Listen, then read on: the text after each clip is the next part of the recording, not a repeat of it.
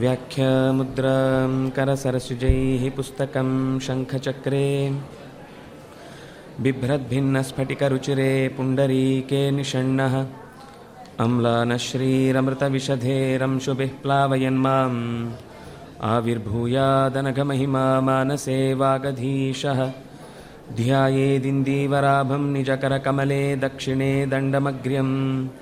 सव्ये पाशं दधानं जघनतटगते रूप्यपीठालयस्थं काञ्चीग्रैवेयहाराङ्गदकटककिरीटाङ्गुलीयाङ्घ्रिभूषा कर्णाकल्पोज्ज्वलाङ्गं यदुकुलतिलकं कृष्णम् इष्टार्थसिद्ध्यै। नमस्ते प्राणेशप्रणतविभवायावनिमगाः नमः स्वामिन् रामप्रियतमहनूमन् गुरुगुण। नमस्तुभ्यं भीमप्रबलतम कृष्णेष्ट भगवन्। नमः श्रीमन्मध्वप्रदिशसुदृशन्नो जय जय। रमापतिं पूर्णगुणं मुकुन्दं व्यासं च विज्ञानसहस्रभानुं।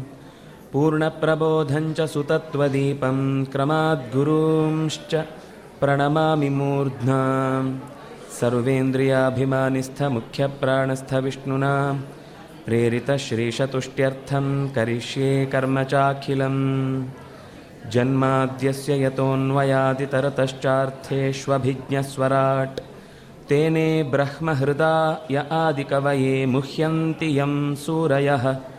तेजो वारिमृदां यथा विनिमयो यत्र त्रिसर्गो मृषा धाम्ना स्वेन सदा निरस्तकुहकं सत्यं परं धीमहि श्रीगुरुभ्यो नमः स्वस्त्यस्तु सतां हरिः ॐ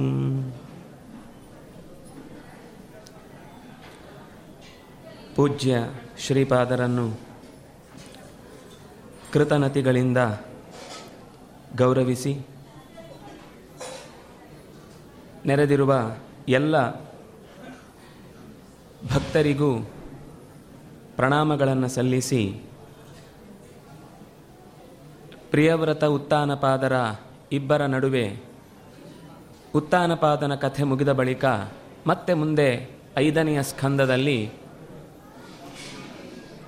ಪ್ರಿಯವ್ರತನ ಇಡೀ ಚರಿತ್ರೆ ಬರುತ್ತೆ. ಇಲ್ಲಿ ಬೇರೆ ಸ್ಕಂದಗಳಲ್ಲಿ ಇರುವಷ್ಟು ನಿಮಗೆ ಕಥಾಭಾಗಕ್ಕಿಂತ ಹೆಚ್ಚು ಮುಖ್ಯವಾಗಿ ಕಥೆಯೂ ಇದೆ. ಆದರೆ ಅದರ ಜೊತೆಗೆ ಬೇರೆ ಸಂಗತಿಗಳು, ಅಂದರೆ ಭೂ ವಲಯ ಅನ್ನೋದು ಹೇಗಿದೆ, ಅದರ ಒಳಗಿನ ವಿಭಾಗಗಳೇನು ಅನ್ನುವುದನ್ನು ಸೇರಿಸಿಕೊಂಡು ಈ ಕಥೆ ಆರಂಭಗೊಳ್ಳುತ್ತೆ. ಪ್ರಿಯವ್ರತ ಚೆನ್ನಾಗಿ ರಾಜ್ಯಭಾರ ಮಾಡಿದ ಇತ್ಯಾದಿಗಳನ್ನು ಹೇಳ್ತಾ ಅವನು ಆತ್ಮಾರಾಮನಾಗಿದ್ದ ಅನ್ನುವ ಮಾತು ಬರುತ್ತೆ ಹಿಂದೆ. ಅದಕ್ಕೆ ರಾಜ ಪ್ರಶ್ನೆ ಮಾಡ್ತಾನೆ ಪರೀಕ್ಷಿತ್ ರಾಜ, ಅಲ್ಲ ಈ ಆತ್ಮಾರಾಮನಾಗಿ ಭಗವಂತನನ್ನು ಸದಾ ನೆನೆಸ್ತಾ ಇದ್ದವನಿಗೆ ಈ ರಾಜ್ಯಭಾರ ಮಾಡುವುದು ಕಷ್ಟ ಆಗಲಿಲ್ವಾ? ಯಾಕೆಂದರೆ ರಾಜ್ಯಭಾರ ಮಾಡುವಾಗ ಎಷ್ಟೋ ಸರ್ತಿ ಸಾಮಾಜಿಕವಾಗಿ ಅನೇಕ ಜನಗಳ ಜೊತೆಗೆ ನಾವು ಬೆರಿಬೇಕಾಗುತ್ತೆ, ನಮ್ಮ ನಮ್ಮ ಬೇರೆ ಕರ್ತವ್ಯದಲ್ಲಿ ತೊಡುವಾಗ ನಮ್ಮ ಮನಸ್ಸನ್ನು ಸೆಳೆದು ಬಿಡುತ್ತೆ. ಅಂಥ ಸಂದರ್ಭದಲ್ಲಿ ಅವನು ದಾರಿ ತಪ್ಪಲಿಲ್ವಾ ಅವನಿಗೆ ತೊಂದರೆ ಆಗಲಿಲ್ವಾ? ಅವನು ಯಾವ ರೀತಿ ತನ್ನ ಬದುಕನ್ನು ನಡೆಸಿದ ಅಂತ ಹೀಗೆ ಪ್ರಶ್ನೆ ಮಾಡಿದಾಗ ಶುಕಾಚಾರ್ಯರು ಉತ್ತರವನ್ನು ಕೊಡ್ತಾ ಬಾಢಂ, ನೀನು ಒಳ್ಳೆ ಪ್ರಶ್ನೆ ಕೇಳಿದ್ದಿ. ಎಲ್ಲರೂ ಕೇಳಬೇಕಾದ ಪ್ರಶ್ನೆ ಇದು. ಬಹಳ ಚೆನ್ನಾಗಿದೆ. ಯಾಕೆಂದರೆ ಕರ್ತವ್ಯ ನಡೆಸುವುದರ ಜೊತೆಗೆ ಭಗವಂತನನ್ನು ನೆನಪಿಸಿಕೊಳ್ಳುವುದು ಅಂತ ಅನ್ನೋದು ಮಹತ್ತರವಾದ ಸಾಧನೆ. ಯಾರು ಸಂಸಾರದ ತಾಪತ್ರಯ ಇಲ್ಲದೆ ಏನೂ ಕಷ್ಟಗಳೇ ಇಲ್ಲದೆ ದೇವರನ್ನು ನೆನೆಸ್ತಾ ಇದ್ದಾರೆ ಅಂದರೆ ಅದು ಮಹತ್ವದ ಸಂಗತಿ ಅಲ್ಲ. ಕಷ್ಟಗಳು ಎದುರಾದಾಗಲೂ ಕೂಡ ನಾನು ಭಗವಂತನನ್ನು ಮರೆಯುವುದಿಲ್ಲ ಅಂತ ಇನ್ನಷ್ಟು ನಮಗೆ ದೇವರ ಬಗ್ಗೆ ಹತ್ತಿರ ಹೋಗುವಂತಹ ಎಚ್ಚರಿಕೆ ನಮ್ಮ ಮನಸ್ಸಿನಲ್ಲಿ ಮೂಡಿತು ಅಂತಂದರೆ ಅವನ ಸಾಧನೆ ದೊಡ್ಡದು ಅನ್ನುವ ಮಹತ್ವವನ್ನು ತಿಳಿಸುವ ದೃಷ್ಟಿಯಿಂದ ಬಹಳ ಯಜ್ಞ ಯಾಗಾದಿಗಳಲ್ಲಿ ತೊಡಗ್ತಾ ಇದ್ದಂತಹ ಪ್ರಿಯವ್ರತನಿಗೆ ಒಂದು ಸರ್ತಿ ಬೇಸರ ಆಯ್ತಂತೆ. ಇದೇ ಯೋಚನೆ. ಈಗ ಕೇಳಿದ ಪ್ರಶ್ನೆಯನ್ನೇ ಅವನ ಮನಸ್ಸು ಕೂಡ ಕಾಡಿಸಿಕೊಂಡಿತು. ಏನು ಅಂದರೆ, ನಾನು ಇದೇ ರೀತಿ ನನ್ನ ಅಧಿಕಾರದ ವರ್ಗದಲ್ಲಿ ನಾನು ಬೆರೀತಾ ಹೋದೆ ಅಂತಂದರೆ ನಾನು ದೇವರನ್ನು ಕಳ್ಕೊಂಡು ದೂರ ಆಗಿಬಿಡುತ್ತೇನೆ. ಅದರಿಂದಾಗಿ ನಾನು ಈ ಅಧಿಕಾರವನ್ನೆಲ್ಲ ಬಿಟ್ಟು ನಾನು ಸನ್ಯಾಸಕ್ಕೆ ಹೊರಡುತ್ತೇನೆ ಅಂತ ಹೀಗೆ ಒಂದು ಮನಸ್ಸಿನಲ್ಲಿ ಸಂಕಲ್ಪಿಸಿ ಹೊರಡುವಷ್ಟರಲ್ಲಿ ನಾರದರು ಅಲ್ಲಿಗೆ ಬರ್ತಾರೆ. ಬಂದವರು ಹೇಳ್ತಾರೆ, ನೀನು ಯೋ ಏನು ಯೋಚನೆ ಮಾಡ್ತಾ ಇದೆಯೋ ಅದು ಸರಿಯಲ್ಲ.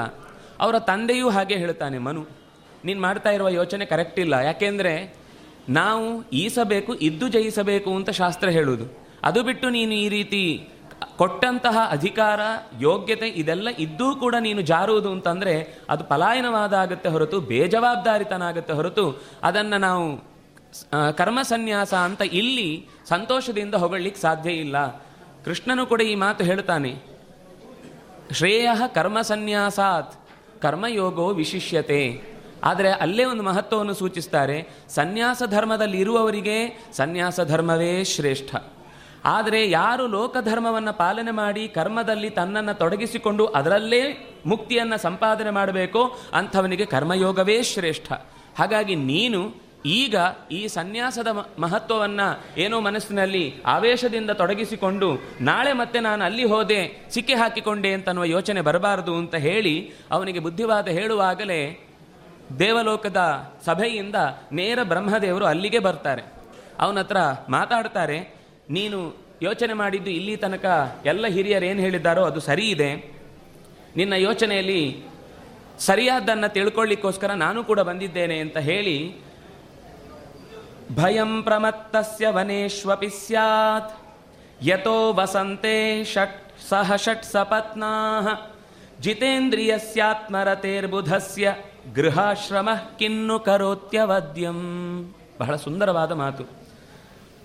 ಅಕಸ್ಮಾತ್ ಒಬ್ಬ ಸಂಸಾರದ ತಾಪತ್ರಯದಿಂದ ಭೀತನಾಗಿ ಎಲ್ಲ ಬಿಟ್ಟು ಕಾಡಿಗೆ ಓಡಿ ಹೋಗಿ ಕೂತು ಕಣ್ಣು ಮುಚ್ಚಿದಾಗಲೂ ಅವನ ಮನಸ್ಸಿನಲ್ಲಿ ಕಾಡುವುದು ಇಷ್ಟು ದೂರ ಬಂದು ಬಿಟ್ಟೆ. ಆ ಮಗುವಿನ ಮುದ್ದು ಮೋರೆ ಹೆಂಡತಿಯ ಆ ಸಂದರ್ಭದಲ್ಲಿ ತನಗೆ ಒದಗಿಸ್ತಾ ಇದ್ದಂತಹ ಅವ ಸಹಾಯಗಳು ಇದೆಲ್ಲ ನೆನಪಾಗಿ ಅವರನ್ನು ನಾನು ಬಿಟ್ಟು ಬಂದೆ, ಅವರು ಹೇಗಿದ್ದಾರೋ ಏನೋ ಅನ್ನುವ ಯೋಚನೆಯಲ್ಲಿ ನೀನು ಅವರನ್ನು ಬಿಟ್ಟು ಬಂದರೂ. ಯೋಚನೆಯಲ್ಲಿ ಸೇರಿದ ಕಾಮಕ್ರೋಧ, ಲೋಭ ಮೋಹಮದ ಮತ್ಸರಾದಿ ಷಟ್ ಸಪತ್ನರು ಯಾರಿದ್ದಾರೆ? ಅದು ನಿನ್ನನ್ನು ಕಾಡಿನಲ್ಲೂ ಕಾಡತ್ತೆ. ಕಾಡು ಕಾಡಬಾರದು. ಅದು ಈಗ ಅಕಸ್ಮಾತ್ ಯಾರಾದರೂ ಜಿತೇಂದ್ರಿಯಸ್ಯ ಆತ್ಮರತೆಯೇ ಬುಧಸ್ಯ. ಸರಿಯಾದ ತಿಳುವಳಿಕೆಯನ್ನು ಹೊಂದಿ ಇಂದ್ರಿಯಗಳನ್ನು ಗೆದ್ದು ನನ್ನ ಜೊತೆಗಿರುವ ಎಲ್ಲರೂ ಕೂಡ ನನಗೆ ಭಗವಂತನ ಪೂಜೆಗೆ ಸಹಾಯಕರಾಗಿ ಇರುವವರು ಅಂತನ್ನುವ ಎಚ್ಚರಿಕೆಯಿಂದ ಬದುಕುವವನಿಗೆ ಗೃಹಾಶ್ರಮ ಕಿನ್ನು ಕರೋತಿ ಅವಧ್ಯಂ. ಅವಧ್ಯ, ದೋಷ, ಅವನಿಗೆ ತೊಂದರೆ ಯಾವ ರೀತಿ ಆಗಲಿಕ್ಕೂ ಸಾಧ್ಯ ಇಲ್ಲ. ಅವನಿಗೆ ಅದರಿಂದ ಮಂಗಳವೇ ಆಗುತ್ತೆ ಹೊರತು ಅದರಿಂದ ತೊಂದರೆ ಆಗುವುದು ಸಾಧ್ಯ ಇಲ್ಲ. ಅಂತ ಹೀಗೆ ನೀನು ಮಾಡ್ತಾ ಇರುವ ಯೋಚನೆ ಅಂತ ಅನ್ನೋದಕ್ಕೆ ಮುಖ್ಯವಾದ ದಾರಿ ಯಾವುದಿರಬೇಕು ಅಂತಂದರೆ ತ್ವಂತು ಅಬ್ಜನಾಭಾಂಗ್ರಿ ಸರೋಜ ಕೋಶಾತ್ ಈ ನಿನ್ನ ಯೋಚನೆ ಭಗವಂತನ ಪಾದದ ಕಮಲಗಳಲ್ಲಿ ಸದಾ ನೀನು ಭೃಂಗದಂತೆ ಅದಕ್ಕೆ ಸೇರಿಕೊಂಡು ಎಲ್ಲ ಕೆಲಸಗಳಲ್ಲೂ ಭಗವಂತನನ್ನು ಕಾಣುವ ಎಚ್ಚರವನ್ನು ನೀನು ಪಡೆದೆ ಅಂತಂದರೆ ಯಜ್ಞ ಶಿಷ್ಟಾಶಿನ ಸಂತಹ ಪ್ರತಿಯೊಂದು ಯಜ್ಞವಾಗಿ ಚಿಂತಿಸಿ ಭಗವಂತನಿಗೆ ಅರ್ಪಿಸಬೇಕಾದ ಎಚ್ಚರವನ್ನು ನೀನು ಪಡೆದರೆ ಆಗ ನಿರ್ಜಿತ ಷಟ್ಸಪತ್ನ. ನೀನು ಆಗ ಸಪತ್ನರನ್ನು, ನಿನ್ನ ಶತ್ರುಗಳನ್ನು ಶತ್ರುಗಳನ್ನ ನೀನು ಗೆಲ್ಲುವವನಾಗ್ತಿ. ಭುಂಕ್ಷ್ವೇಹ ಭೋಗಾನ್. ನಿನಗೆ ಕೊಟ್ಟಿರುವಂತಹ ಅಧಿಕಾರದಲ್ಲಿ ನೀನೇನೇನು ಪಡೀಲಿಕ್ಕಿದೆಯೋ ಅದನ್ನೆಲ್ಲ ಪ್ರಕೃತಿ ಸಹಜವಾಗಿ ಕೊಟ್ಟದ್ದನ್ನ ಉಣು. ಭುಂಕ್ಷ ಭೋಗಾನ್ ಅಲ್ಲಿ ಅರ್ಜುನನಿಗೂ ಇದೇ ಮಾತು ಕೃಷ್ಣ ಹೇಳಿದ್ದ. ನೀನು ಅಧಿಕಾರವನ್ನ ಸಂಪಾದಿಸಿದರೆ, ಅಕಸ್ಮಾತ್ ಈ ಯುದ್ಧದಲ್ಲಿ ಗೆದ್ದರೆ ಭೂಮಿಯನ್ನ ಆಳು. ಇಲ್ಲ, ಸ್ವರ್ಗವನ್ನ ಪಡಿ. ಕ್ಷತ್ರಿಯರಿಗಿರುವ ಅವಕಾಶದಲ್ಲಿ ಇದೆರಡೇ. ಈಗ ನೀನು ಸನ್ಯಾಸ ತೆಗೆದುಕೊಳ್ಳುತ್ತೇನೆ ಅಂತ ಅನ್ನೋದು ಬಹಳ ಬಹಳ ಮೂರ್ಖತನದ ಸಂಗತಿ. ಆದ್ರಿಂದಾಗಿ ಪುರುಷಾತಿ ಸೃಷ್ಟಾನ ವಿಮುಕ್ತ ಸಂಘ ಪ್ರಕೃತಿಂ ಭಜಸ್ವ. ಪ್ರಜೆಗಳನ್ನು ಪೂಜಿಸು. ಪ್ರಜೆಗಳನ್ನು ಸೇವೆ ಮಾಡುವುದೇ ನಿನಗಿರುವಂತಹ ದೊಡ್ಡ ಭಗವದ್ ಆರಾಧನೆ ಅದಕ್ಕಿಂತ ಸರಕಾರದ ಕೆಲಸ ದೇವರ ಕೆಲಸ ಅಂತ ಬರೀ ಬೋರ್ಡಲ್ಲಲ್ಲ, ಅದು ಹೃದಯದಲ್ಲಿರಬೇಕು ಅಂತ ನೇರವಾಗಿ ಆದಿದೇವ ಇಡೀ ಜಗತ್ತನ್ನ ಸೃಷ್ಟಿ ಮಾಡಿದಂತಹ ವ್ಯಕ್ತಿಯೇ ಪ್ರಜಾಪತಿ ಅಂತ ಹೆಸರಿಟ್ಟುಕೊಂಡು ತಾನು ಅದನ್ನು ನಡೆಸಿ ತೋರಿಸಿ ಭಗವಂತನ ಹತ್ರ ತದ್ಧಿತಪಃ ತದ್ಧಿತಪಃ ಅಂತ ಉಪದೇಶ ಪಡೆದು ಯೋಗ್ಯನಾಗಿ ಪ್ರಿಯವ್ರತನಿಗೂ ಅದನ್ನೇ ಉಪದೇಶಿಸ್ತಾನೆ. ಇಷ್ಟಾದ ಮೇಲೆ ಮನುವಿಗೆ ಸ್ವಲ್ಪ ಸಮಾಧಾನ ಆಗುತ್ತೆ. ತನ್ನ ಮಗ ಪ್ರಿಯವ್ರತ ಈ ರೀತಿ ಏನೋ ದುಡು, ದುಡುಕಿನ ನಿರ್ಧಾರ ತೆಗೆದುಕೊಳ್ಳಿಲ್ಲ ಅಂತಾಗಿ ಅವನು ರಾಜ್ಯವನ್ನು ಅಧಿಕಾರದಲ್ಲಿ ಚೆನ್ನಾಗಿ ಪಾಲನೆ ಮಾಡಿಕೊಂಡು ಮುಂದೆ ಮುಂದೆ ಹೋಗ್ತಾ ಇರ್ತಾನೆ. ಅಂತಹ ಸಂದರ್ಭದಲ್ಲಿ ಅವನಿಗೆ ವಿಶ್ವಕರ್ಮನ ಮಗಳಾದಂತಹ ಬರ್ಹಿಷ್ಮತಿ ಅನ್ನುವಂತಹ ಹೆಣ್ಣು ಮಗಳನ್ನು ಮದುವೆ ಮಾಡಿಕೊಡುವಂತಹ ಕಥೆಯನ್ನು ಹೇಳುತ್ತಾರೆ.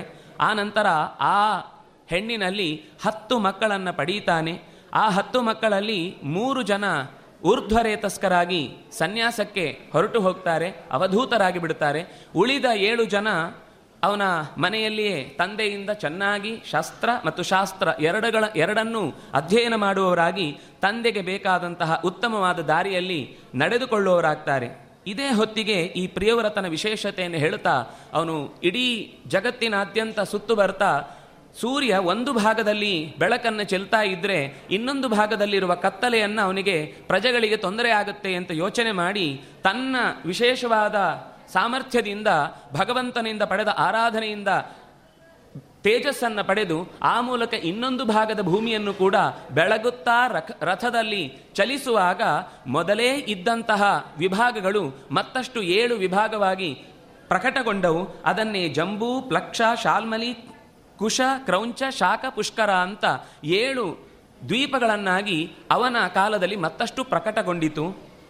ಈ ಸಂದರ್ಭದಲ್ಲಿ ಪ್ರತಿಯೊಂದು ದ್ವೀಪದ ಹೊರಭಾಗದಲ್ಲಿ ಲವಣ, ಸುರ, ರಸ, ಆಮೇಲೆ ಘೃತ, ಕ್ಷೀರ, ದಧಿ ಮತ್ತು ದಧಿಮಂಡ ಅಂತ. ಅಂದರೆ ಮೇಲಿನ ಕೆನೆಯ ಭಾಗದ ರೀತಿಯ ಏಳು ಮತ್ತು ಕೊನೆಯದು ಶುದ್ಧೋದ. ಹೀಗೆ ಏಳು ರೀತಿಯಾದ ಸಮುದ್ರಗಳಿಂದ ಆವೃತಗೊಂಡವು. ಅಂದರೆ ಉಪ್ಪು ಉಪ್ಪಿನ ಸಮುದ್ರ, ಇಕ್ಷು ಅಂತಂದರೆ ಅಥವಾ ಸುರ, ಸುರಸ ಅಂತಂದರೆ ಕಬ್ಬಿನ ಸಮ್, ಕಬ್ಬಿನ ನೀರಿನ ಸಮುದ್ರ, ಹೀಗೆ ಒಂದೊಂದು ಸಮುದ್ರದಿಂದ ಆವೃತಗೊಂಡಂತಹ ಈ ಭೂ, ಏಳು ದ್ವೀಪಗಳಲ್ಲಿ ತನ್ನ ಮಕ್ಕಳಾದಂತಹ ಏಳು ಜನರನ್ನ ಅಧಿಕಾರದಲ್ಲಿ ಇರಿಸಿದ. ತಾನು ಇರುವಾಗಲೇ ಅಧಿಕಾರ ಕೊಟ್ಟು ಅವರಿಂದ ಆ ಕೆಲಸವನ್ನು ಹೇಗೆ ಮಾಡ್ತಾರೆ ಅಂತ ನೋಡಿದ. ಇದು ಹಿಂದೆ ಇದ್ದ ಕ್ರಮ. ಅವರೇ ವಾನಪ್ರಸ್ಥಾಶ್ರಮ ಅಂತ ಸ್ವೀಕರಿಸಿ ಮಕ್ಕಳು ಕಾಯ್ತಾ ಇರುವ ಹಾಗೆ ಮಾಡದೆ ಅಧಿಕಾರಕ್ಕೆ ಮೊದಲೇ ತಾವು ಬಿಟ್ಟುಕೊಟ್ಟು ಅದೇ ಥರದ ಸಂಸ್ಕಾರವನ್ನು ಅವರಲ್ಲಿಟ್ಟು ತಂದೆ ತಾಯಿಗಳನ್ನು ನೋಡಿಕೊಳ್ಬೇಕು ಅಂತನ್ನುವ ಆಸೆ ಅವರಲ್ಲಿ ಬಹಳವಾಗಿ ಇದ್ದಾಗಲೂ ನಾನು ಅವರ ಮುಖವನ್ನು ನೋಡಿಕೊಂಡು ಮತ್ತೆ ಸಂಸಾರದ ಜಂಜಾಟದಲ್ಲಿ ಬೀಳಲಾರೆ ಅಂತ ಅವರೇ ಕಾಡಿನಲ್ಲಿ ತನ್ನ ಧರ್ಮಪತ್ನಿಯ ಜೊತೆಗೆ ವಾಸ ಮಾಡ್ತಾ ಇನ್ನಷ್ಟು ಹೆಚ್ಚು ಆರಣ್ಯಕಗಳಲ್ಲಿ ಹೇಳಿದಂತಹ ಸಂಗತಿಗಳನ್ನು ಇನ್ನೂ ಅದಕ್ಕಿಂತ ಮುಂದೆ ಹೋದರೆ ಉಪನಿಷತ್ತೊಲೆಗಳಲ್ಲಿ ಹೇಳಿದಂತಹ ಏಕಾಂತದ ಚಿಂತನೆಗಳಲ್ಲಿ ತಮ್ಮನ್ನು ತೊಡಗಿಸಿಕೊಳ್ಳುವಂತೆ ಆಗ್ನೇಧ್ರನು ಕೂಡ ಅವನ ತಂದೆಯ ಮಹತ್ವವನ್ನು ಅರ್ಥ ಮಾಡಿಕೊಂಡು ತಂದೆಗೆ ಬೇಕಾದಂತೆ ನಡೆದುಕೊಂಡ ಆಗ್ನೇದ್ರ ಇದ್, ಇದ್ಮಜಿಹ್ವ, ಯಜ್ವಿಬಾಹು, ಹಿರಣ್ಯರೇತಃ, ಘೃತಪೃಷ್ಟ, ಮೇಧಾತಿಥಿ, ವೀತಿಹೋತ್ರ ಅಂತನ್ನುವ ಏಳು ಜನ ಮಕ್ಕಳಿಗೆ ಆ ಏಳು ದ್ವೀಪಗಳನ್ನು ಅಧಿಕಾರಕ್ಕೆ ಬಿಟ್ಟುಕೊಟ್ಟ.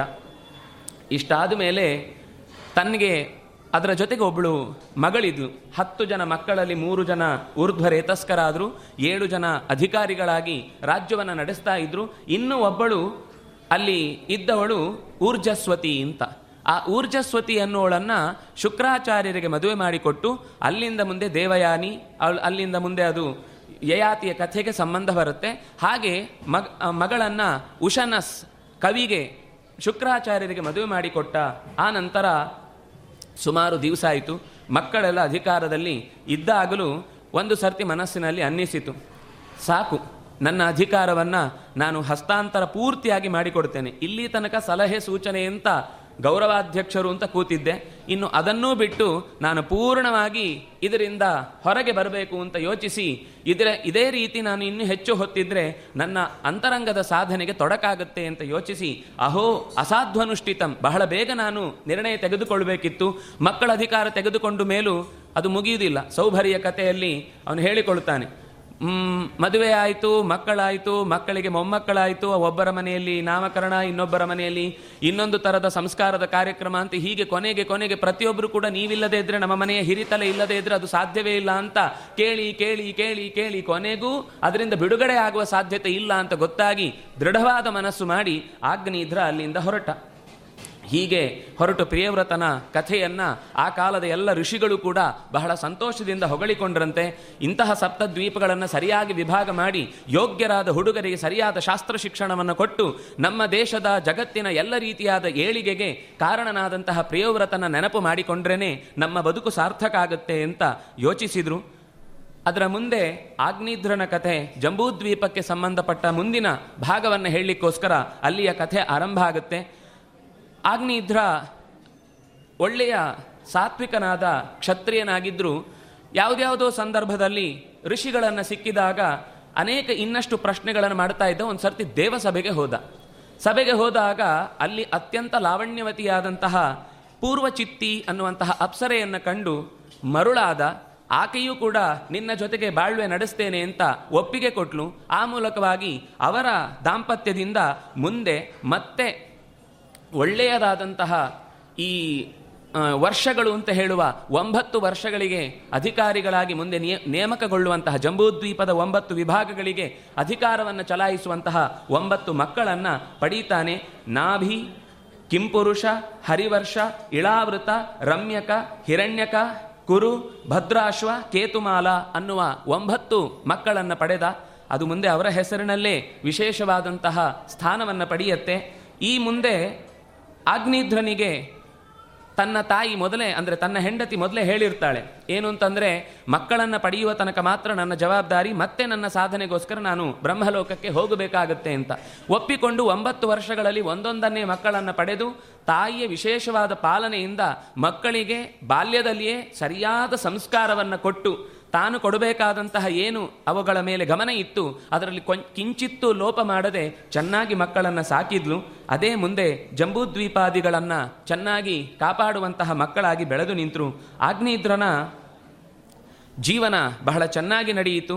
ಅಲ್ಲಿ ಆ ಒಂಬತ್ತು ಮಕ್ಕಳಿಗೆ ಮುಂದೆ ಒಂಬತ್ತು ಮೇರು ಅನ್ನುವಂಥವನ, ಅಂದರೆ ಪರ್ವತದ ಅಭಿಮಾನಿ ದೇವತೆಯಾದವನ ಒಂಬತ್ತು ಹೆಣ್ಣು ಮಕ್ಕಳನ್ನು ಆ ಒಂಬತ್ತು ಜನಕ್ಕೆ ಮದುವೆ ಮಾಡಿಕೊಟ್ರು. ಅವ್ರು ಯಾರು ಅಂತಂದರೆ ಮೇರುದೇವಿ, ಪ್ರತಿರೂಪ, ಆಮೇಲೆ ಉಗ್ರದಂಶ್ರೀ ಲತಾ, ರಾಮ, ಶ್ಯಾಮ, ನಾರಿ, ಭದ್ರ ಅಂತ ಒಂಬತ್ತು ಜನರನ್ನು ಮದುವೆ ಮಾಡಿಕೊಡುವಂತಹ ರೀತಿಯಲ್ಲಿ ಪಡೆದ ಅಷ್ಟೂ ಜನರನ್ನು ಯೋಗ್ಯವಾದಂತಹ ಕ್ಷತ್ರಿಯರಿಗೆ ಮದುವೆ ಮಾಡಿ ಕೊಟ್ಟಾಗಿದೆ. ನಾಭಿ ಇಲ್ಲಿ ಮೇರುದೇವಿಯನ್ನು ಮದುವೆಯಾದ. ಮೇರುದೇವಿ ಬಹಳ ಭಗವಂತನ ಬಗ್ಗೆ ಪ್ರಜ್ಞೆ ಇದ್ದವಳಾದ್ರಿಂದಾಗಿ ನಾಭಿಗೆ ಇನ್ನಷ್ಟು ಹೆಚ್ಚು ಗೃಹಸ್ಥ ಧರ್ಮದಲ್ಲಿ ತನ್ನನ್ನು ತೊಡಗಿಸಿಕೊಳ್ಳಿಕ್ಕೆ ಅನುಕೂಲ ಆಯಿತು. ದೊಡ್ಡ ಯಾಗ ಮಾಡಿದ. ಪ್ರತಿ ದಿನದ ಮೂರು ಸವನಗಳಲ್ಲಿ ಪ್ರಾರ್ಥನೆ ಮಾಡುವಂತಹ ಶಸ್ತ್ರ ಮಂತ್ರಗಳಲ್ಲಿ ಪ್ರವರ್ಗ್ಯ ಶಸ್ತ್ರವನ್ನು ಬಹಳ ವಿಶೇಷವಾಗಿ ಉಪಾಸನೆ ಮಾಡಿದವನು. ಚಾತುರ್ಹೋತ್ರಗಳನ್ನು ನಾಲ್ಕು ಥರದ ಅಗ್ನಿಹೋತ್ರಗಳಿಗೆ ಸಂಬಂಧಪಟ್ಟ ವಿಭಾಗಗಳನ್ನು ಸೋಮ ಪಶುಯಾಗದ ಜೊತೆಗೆ ಚಾತುರ್ಮಾಸ್ಯಾದಿ ದರ್ಶಪೂರ್ಣಗಳನ್ನು ಕೂಡ ನಿರಂತರವಾಗಿ ಬಿಡದೆ ಮಾಡ್ತಾ ಇದ್ದವನಿಗೆ ಭಗವಂತನ ವಿಶೇಷವಾದ ಕಾರುಣ್ಯ ಒದಗಿ ಬಂತು. ಭಗವಂತ ಒಲಿದ, ಒಲಿದಾಗ ಕೇಳಿದ, ನಿನ್ನಂಥ ಮಗ ಬೇಕು ಅಂತ. ದೇವರು ಹೇಳಿದರು, ನನ್ನಂಥ ಮಗನನ್ನು ಕೊಡ್ಲಿಕ್ಕೆ ಸಾಧ್ಯ ಇಲ್ಲ, ನಾನೊಬ್ಬನೇ ಬರ್ಲಿಕ್ಕೆ ಸಾಧ್ಯ ಅಂತ. ಋಷಿಗಳು ಕೂಡ ಅದೇ ರೀತಿ ಪ್ರಾರ್ಥನೆ ಮಾಡಿದರು ಅವನು ಕೇಳಿದ್ದಕ್ಕೆ. ಆಗ ಅವರು ಹೇಳುತ್ತಾರೆ, ಅವನ ಪ್ರಾರ್ಥನೆ ಏನಿದೆ ಅದನ್ನು ನಡೆಸಿಕೊಡೋದು ನಮ್ಮ ಜವಾಬ್ದಾರಿ. ಅವ್ರಿಗೆ ಗೊತ್ತಿತ್ತು, ದೇವರ ಹಾಗೆ ಅಂತ ಕೇಳಲಿಕ್ಕಿಲ್ಲ ಅಂತ. ಆದರೆ ಲೋಕದಲ್ಲಿ ಸಹಜವಾಗಿ ಅವರ ಮಟ್ಟದಲ್ಲಿ ಏನು ಪ್ರಾರ್ಥನೆ ಮಾಡ್ತಾರೆ ಅದನ್ನೇ ಒದಗಿಸಿ ಕೊಡಬೇಕು ಅನ್ನುವ ದೃಷ್ಟಿಯಿಂದ ಭಗವಂತನ ಹತ್ರ ಅವನ ಪ್ರಾರ್ಥನೆಯನ್ನೇ ಸಲ್ಲಿಸಿದಾಗ ಬಹಳ ಚಂದದ ಪ್ರಾರ್ಥನೆ ಮಾಡ್ತಾರೆ ಋತ್ವಿಜರೆಲ್ಲರೂ ಸೇರಿಕೊಂಡು. ದೇವರನ್ನ ಆ ಅಗ್ನಿಯ ಕುಂಡದಲ್ಲಿ ನೇರವಾಗಿ ಭಗವಂತನೇ ದೇವತೆಗಳೇ ಆಹುತಿ ತಗೊಳ್ಳಿ, ತೆಗೆದುಕೊಳ್ಳಿಕ್ಕೆ ಬಂದ ಸಂದರ್ಭದಲ್ಲಿ ಸ್ತೋತ್ರ ಮಾಡ್ತಾರೆ. ಅಥ ಕಥಂಚಿತ್ ಪ್ರಾರ್ಥನೆ ಮಾಡ್ತಾರೆ. ಅಥ ಕಥಂಚಿತ್ ಸ್ಖಲನ ಕ್ಷುತ ಪತನ, ಜೃಂಭಣ, ದುರವಸ್ಥಾನಾದಿಷು, ವಿವಶಾನಾಂ ನಃ ಶ್ರೀಮಚ್ಚರಣ, ಚರಣಾರವಿಂದಾಯ, ಜ್ವರ, ಮರಣ, ದಶಾಯಾಮಪಿ, ಸಕಲ ಕಶ್ಮಲ ನಿರಾಸ ನಿರಸನಾನಿ ತವ ಗುಣಕೃತ ನಾಮಧೇಯಾನಿ ವಚನಗೋಚರಾಣಿ ಭವಂತು. ನಮ್ಮ ಬದುಕಿನಲ್ಲಿ ಕೇಳಿಕೊಳ್ಳುವುದೇನು ಅಂತಂದರೆ, ಎಂತಹ ದುಸ್ಥಿತಿಯಲ್ಲಿದ್ದಾಗಲೂ ಭಗವಂತ ನಿನ್ನ ನೆನಪು ಮರೆತು ಹೋಗದೇ ಇರಲಿ. ಮತ್ತೆ ಮತ್ತೆ ಅದೇ ವಿಷಯಗಳು ಚಿಂತನೆಗೆ ಬರಲಿ. ಎಂಥೆಂಥ ಸಂದರ್ಭ? ಬಾಯಿ ತಪ್ಪಿ ಏನೋ ಮಾತಾಡಿಬಿಡ್ತೇವೆ ಆಗಲೂ ಅದಕ್ಕೋಸ್ಕರ ಛೇ ಅಂತ ಅನ್ನೋದಕ್ಕಿಂತ ರಾಮ ಅಂತನ್ನಿ ಅಂತ. ಅಥವಾ ಜೋರಾಗಿ ಅಕ್ಷಿವಂತು ಅಥವಾ ಎಲ್ಲೋ ಯಾರ, ಯಾರಿಂದನೋ ಪೆಟ್ಟು ಬಿತ್ತು. ಬಿದ್ದು ಏಟಾಯಿತು. ಇಂತಹ ಅಥವಾ ಜೋರಾಗಿ ಆಕಳಿಕೆ ತೆಗೆದವು. ಈ ಎಲ್ಲ ಸಂದರ್ಭದಲ್ಲೂ ಕೂಡ ದುರವಸ್ಥಾ. ಯಾರೋ ನಮ್ಮನ್ನು ತುಂಬ ಅನ್ಯಾಯದಿಂದ ನಮ್ಮನ್ನ ಹಿಂಸೆ ಮಾಡಿದ್ರು. ಅಂತಹ ಎಲ್ಲ ಸಂದರ್ಭದಲ್ಲೂ ಕೂಡ ವಿವಶಾನ, ನಮ್ಮನ್ನು ನಾವು ಕಳೆದುಕೊಳ್ಳುವಂತಹ ಸ್ಥಿತಿಯಲ್ಲಿದ್ದಾಗ ನಿನ್ನ ನೆನಪು ಹೇಗೆ? ಗುಣ ಕೃತ ನಾಮಧೇಯಾನಿ. ಗುಣಗಳಿಂದ ನಿನ್ನನ್ನು ಚಿಂತಿಸಲಿಕ್ಕೆ ಮತ್ತಷ್ಟು ಮತ್ತಷ್ಟು ಅನುಕೂಲ ಆಗುವಂತಹ ನೆನಪಿಗೆ ದೇವರೇ, ನೀನು ಇದ್ದಿ ಅಂತ ಭರವಸೆ ತುಂಬುವಂತಹ ನಾಮಗಳು ನಮ್ಮ ಬಾಯಿಯಿಂದ ಹೊರಕ್ಕೆ ಉರುಳಲಿ ಅಂತ ಹೀಗೆ ಕೇಳ್ತಾನೆ. ಆಗ ಬ್ರಹ್ಮದೇವರು ಪರಮಾತ್ಮ ಹೇಳ್ತಾನೆ, ಬ್ರಹ್ಮವಾದೋ ನಮ್ಮ ಋಷಾ ಭವಿತು ಮರಹತಿ ನೀವು ಕೇಳಿದ್ದೀರಿ ಅಂತಂದ ಮೇಲೆ ನಾನು ಬರಲೇಬೇಕು. ಅವನಷ್ಟೇ ಕೇಳಿದ್ದಿದ್ರೆ ನಾನು ಬರ್ತಿದ್ನೋ ಇಲ್ವೋ ಗೊತ್ತಿಲ್ಲ. ಆದರೆ ನಿಮ್ಮ ಮಾತನ್ನು ನಾನು ನಡೆಸಲಿಕ್ಕೋಸ್ಕರ ಹುಟ್ಟಿ ಬರ್ತೇನೆ ಅಂತ ಹೇಳಿ ಮುಂದೆ ಹುಟ್ಟಿದವ ಭಗವಲ್ಲಕ್ಷಣದಿಂದ ಕೂಡಿದ ಋಷಭನ ಅವತಾರ ಆಗುತ್ತೆ. ಆ ಋಷಭನ ಬದುಕು ಅಂತ ಅನ್ನೋದು ತಂದೆ ಏನನ್ನ ಅಪೇಕ್ಷೆ ಪಟ್ಟಿದ್ನೋ ಅದೇ ರೀತಿಯಾದ ಅತ್ಯಂತ ತನ್ನ ಅಪೇಕ್ಷೆಗಳನ್ನೆಲ್ಲ ನಡೆಸಿಕೊಡುವ ಆದರೆ ಅವನು ಮಗ ಅಂತ ಅಷ್ಟೇ ಯೋಚನೆ ಮಾಡಿದ. ಭಗವಂತನ ಲಕ್ಷಣಗಳನ್ನು ಪೂರ್ತಿಯಾಗಿ ಅರಿಯುವಲ್ಲಿ ಸೋತ. ಆದರೂ ಭಗವಂತ ಅದಕ್ಕೆ ಬೇಸರ ಮಾಡಿಕೊಳ್ಳಿಲ್ಲ. ಯಾಕೆಂದರೆ ಅವನಿಗೆ ಭಗವಂತನಲ್ಲಿ ಭಕ್ತಿ ಇತ್ತು, ಪ್ರೀತಿ ಇತ್ತು, ಈಗ ಗುರುತಿಸುವಲ್ಲಿ ಸೋತಿದ್ದಾನೆ ಅನ್ನುವಷ್ಟೇ ಕಾರಣದಿಂದ ಅವನನ್ನು ನಾನು ನಿರಾಕರಿಸಬಾರದು ಅಂತ ಹೇಳಿ ಸಂದರ್ಭ ಬಂದಾಗ ಅವನನ್ನು ಎಚ್ಚರಿಸಬೇಕು ಅಂತ ಯೋಚಿಸಿ ತಾನು ಮಗ ಅಂತ ಅವನು ಎಷ್ಟೇ ಪ್ರೀತಿ ಮಾಡಿದಾಗಲೂ ಆ ಎಲ್ಲ ಪ್ರೀತಿಯನ್ನ ಬಹಳ ಸಂತೋಷದಿಂದ ಸ್ವೀಕರಿಸಿ ಅಪತ್ಯ ಮಗಾತ್ ಯಸ್ಯ ಹರಿಹಿ ಶುದ್ಧೇನ ಕರ್ಮಣ ತನ್ನ ಕರ್, ಶುದ್ಧವಾದ ಕರ್ತವ್ಯದಿಂದ ಮಗನನ್ನಾಗಿ ಭಗವಂತನನ್ನು ಪಡೆದ ಮೇಲೆ ಅವನಿಗೆ ಚೆನ್ನಾಗಿ ಬದುಕಿನಲ್ಲಿ ಎಲ್ಲ ಏಳಿಗೆಯನ್ನು ತಾನು ಕೊಡಬೇಕು ಅಂತ ಕೊಟ್ಟ. ಯಶಾಂ ಖಲು ಮಹಾಯೋಗಿ ಭರತೋ ಜ್ಯೇಷ್ಠ ಶ್ರೇಷ್ಠ ಶ್ರೇಷ್ಠ ಗುಣ ಆಸೀತ್. ಏನೇದಂ ವರ್ಷಂ ಭಾರತಮಿತಿ ವ್ಯಪದಿಶಂತಿ. ಈ ಋಷಭದೇವ ಬೆಳೆದ, ಬೆಳೆದು ಚೆನ್ನಾಗಿ ಎಲ್ಲ ಥರದ ವಿದ್ಯೆಗಳಲ್ಲಿ ಏನೇನು ಅಂತಿದೆಯೋ ಅದೆಲ್ಲವನ್ನು ಕೂಡ ಚೆನ್ನಾಗಿ ತಿಳಿದ. ತಿಳಿದ ಮೇಲೆ ತಂದೆಯ ಅಪೇಕ್ಷೆಯಂತೆ ಅವನು ಅಧಿಕಾರವನ್ನು ಚಲಾಯಿಸಿದ ಮೇಲೆ ಆ ನಾಭಿ ಅಲ್ಲಿಂದ ಹೊರಟು ಹೋದ. ನನಗೆ ಇನ್ನು ಜವಾಬ್ದಾರಿ ನಡೆಸುವುದಕ್ಕೆ ಯಾವ ರೀತಿಯಿಂದಲೂ ಕೂಡ ಚಿಂತೆ ಮಾಡಿಕೊಳ್ಬೇಕಾದ ಅಗತ್ಯ ಇಲ್ಲ. ಮಗ ಚೆನ್ನಾಗಿ ನಡೆಸ್ತಾನೆ ಅಂತ. ಮೊಮ್ಮಗನನ್ನು ನೋಡಿ ಹೊರಟ. ಈ ಮೊಮ್ಮಗನನ್ನು ತಂದೆ ಚೆನ್ನಾಗಿ ಬೆಳೆಸಿದ. ಆ, ಅಂದರೆ ಅದರ ಕಥೆಯನ್ನು ಋಷಭದೇವನಿಗೆ ಸಂಬಂಧಪಟ್ಟ ಕಥೆಯನ್ನು ಮತ್ತೆ ಮುಂದೆ ಹೇಳ್ತಾ, ಭರತನ ಹುಟ್ಟಿನ ಕ್ರಮದಲ್ಲಿ ಯಾರ್ಯಾರು ಹುಟ್ಟಿದ್ರು ಅಂತ ಹೇಳ್ತಾ, ಕುಶಾವರ್ತ, ಇಳಾವರ್ತ, ಬ್ರಹ್ಮಾವರ್ತ, ಆರ್ಯಾವರ್ತ ಮಲಯಕೇತು ಭದ್ರಸೇನ ಇಂದ್ರಸ್ಪೃಕ್ ವಿದರ್ಭ ಕೀಕಟ ಅಂತ ಒಂಬತ್ತು ಜನ ಭರತನನ್ನ ಅಣ್ಣನನ್ನಾಗಿ ಹೊಂದು ಹತ್ತು ಜನ. ಒಟ್ಟು ಹುಟ್ಟಿದವರು ನೂರು ಜನ. ಅದರಲ್ಲಿ ಒಂಬತ್ತು ಜನ, ಹತ್ತು ಜನ ಈ ಅಧಿಕಾರವನ್ನು ಚಲಾಯಿಸಲಿಕ್ಕೋಸ್ಕರ ಭರತನ ಜೊತೆಗೆ ನಿಂತವರು. ಒಂಬತ್ತು ಜನ ಅವರು ಊರ್ಧ್ವರೇತಸ್ಕರಾಗಿ ಮುಂದೆ ಹನ್ನೊಂದನೆಯ ಸ್ಕಂದದಲ್ಲಿ ಮಾತು ಬರುತ್ತೆ. ವಸುದೇವ ಪ್ರಾರ್ಥನೆ ಮಾಡಿದಾಗ ನಾರದರು, ಇದೇ ಒಂಬತ್ತು ಜನ ಜಾಯಂತೆಯ ಉಪಾಖ್ಯಾನ ಅಂತ ಹೇಳುವ ಕಥೆ ಅಲ್ಲಿ ಬರುತ್ತೆ. ಬಹಳ ಸುಂದರವಾದ ಮಾತು. ಆ ಒಂಬತ್ತು ಜನ ಕವಿಹಿ ಹರಿಹಿ ಅಂತರಿಕ್ಷ, ಪ್ರಬುದ್ಧ, ಪಿಪ್ಪಲಾಯನ, ಆವಿರ್ಹೋತ್ರ, ದ್ರಮಿಳ, ಚಮಸಃ, ಕರಭಾಜನ ಅಂತ ಒಂಬತ್ತು ಜನ. ಇನ್ನು ಎಂಬತ್ತೊಂದು ಜನ ಏನಾದರೂ ಬಹಳ ಸ್ವಾರಸ್ಯಕರವಾದ ಸಂಗತಿಯನ್ನು ಹೇಳುತ್ತಾರೆ. ಉಳಿದ ಎಂಬತ್ತು ಜನ ಕೊನೆಯ ಎಂಬತ್ತೊಂದು ಜನ ಕೊನೆಯವರು ಪಿತರಾದೇಶಕರಾಹ, ಪಿತುಹು ಆದೇಶಕರಾಹ, ತಂದೆಯ ಆದೇಶವನ್ನು ಚೆನ್ನಾಗಿ ನಡೆಸುವವರಾಗಿ ಅಪ್ಪನ ಹತ್ರ ಕೇಳಿಕೊಂಡ್ರಂತೆ. ನಾವು ಈ ಕ್ಷತ್ರಿಯರಾಗಿ ಮುಂದುವರಿಯಲಿಕ್ಕೆ ನಮಗೆ ಮನಸ್ಸು ಬರ್ತಾ ಇಲ್ಲ. ನಮಗೆ ಇನ್ನಷ್ಟು ವೇದದ ಅಧ್ಯಯನದಲ್ಲಿ ನಮ್ಮನ್ನು ತೊಡಗಿಸಿಕೊಂಡು ಪೂರ್ಣ ಪ್ರಮಾಣದಲ್ಲಿ ನಾವು ಅದು ಅರ್ಧ ಕೆಲಸ ಅಲ್ಲ ಪಾರ್ಟ್ ಟೈಮ್ ಜಾಬ್ ಅಲ್ಲ. ವೇದದ ಅಧ್ಯಯನ ಅನ್ನೋದು ಪೂರ್ಣ ಪ್ರಮಾಣದ ಬದುಕು ಅದು. ಅದಕ್ಕೆ ನಮ್ಮನ್ನು ನಾವು ಮೀಸಲಾಗಿಡಬೇಕು ಅಂತ ಅಂದ್ಕೊಂಡಿದ್ದೇವೆ ಹಾಗಾಗಿ ಮಹಾಶಾಲೀನಾ ಮಹಾಶ್ರೋತ್ರಿಯಾ ಯಜ್ಞಶೀಲಾ ನಾವು ಯಜ್ಞ ಯಾಗಾದಿಗಳ ಮೂಲಕ ನಿರಂತರವಾದ ಶಾಸ್ತ್ರದ ಅರಿವಿನ ಕೊಂಡಿಯನ್ನು ಉಳಿಸುವುದಕ್ಕೋಸ್ಕರವಾಗಿ ಬ್ರಾಹ್ಮಣಾ ಬಭೂವು. ಅವರೆಲ್ಲ ಕ್ಷತ್ರಿಯರು ತಮ್ಮ ಅಧ್ಯಯನದ ಶಕ್ತಿಯಿಂದ ಬ್ರಾಹ್ಮಣರಾಗಿ ಬಿಟ್ಟರು ಅಂದರೆ ಇದು ಒಳಗಿನ ಸ್ವಭಾವಕ್ಕೆ ಒಂದು ಕೈಗನ್ನಡಿಯ ಹಾಗೆ ನಿಂತು ಆ ಸಾಮರ್ಥ್ಯವನ್ನು ದೇವತೆಗಳು, ಋಷಿಗಳು ಗುರುತಿಸಿದ್ರಿಂದ ಅವರನ್ನು ಸ್ವೀಕರಿಸಿ ಒಳ್ಳೆ ರೀತಿಯಿಂದ ಅವರ ಬದುಕು ಭಗವಂತನಿಗೆ ಮೀಸಲಾಯಿತು.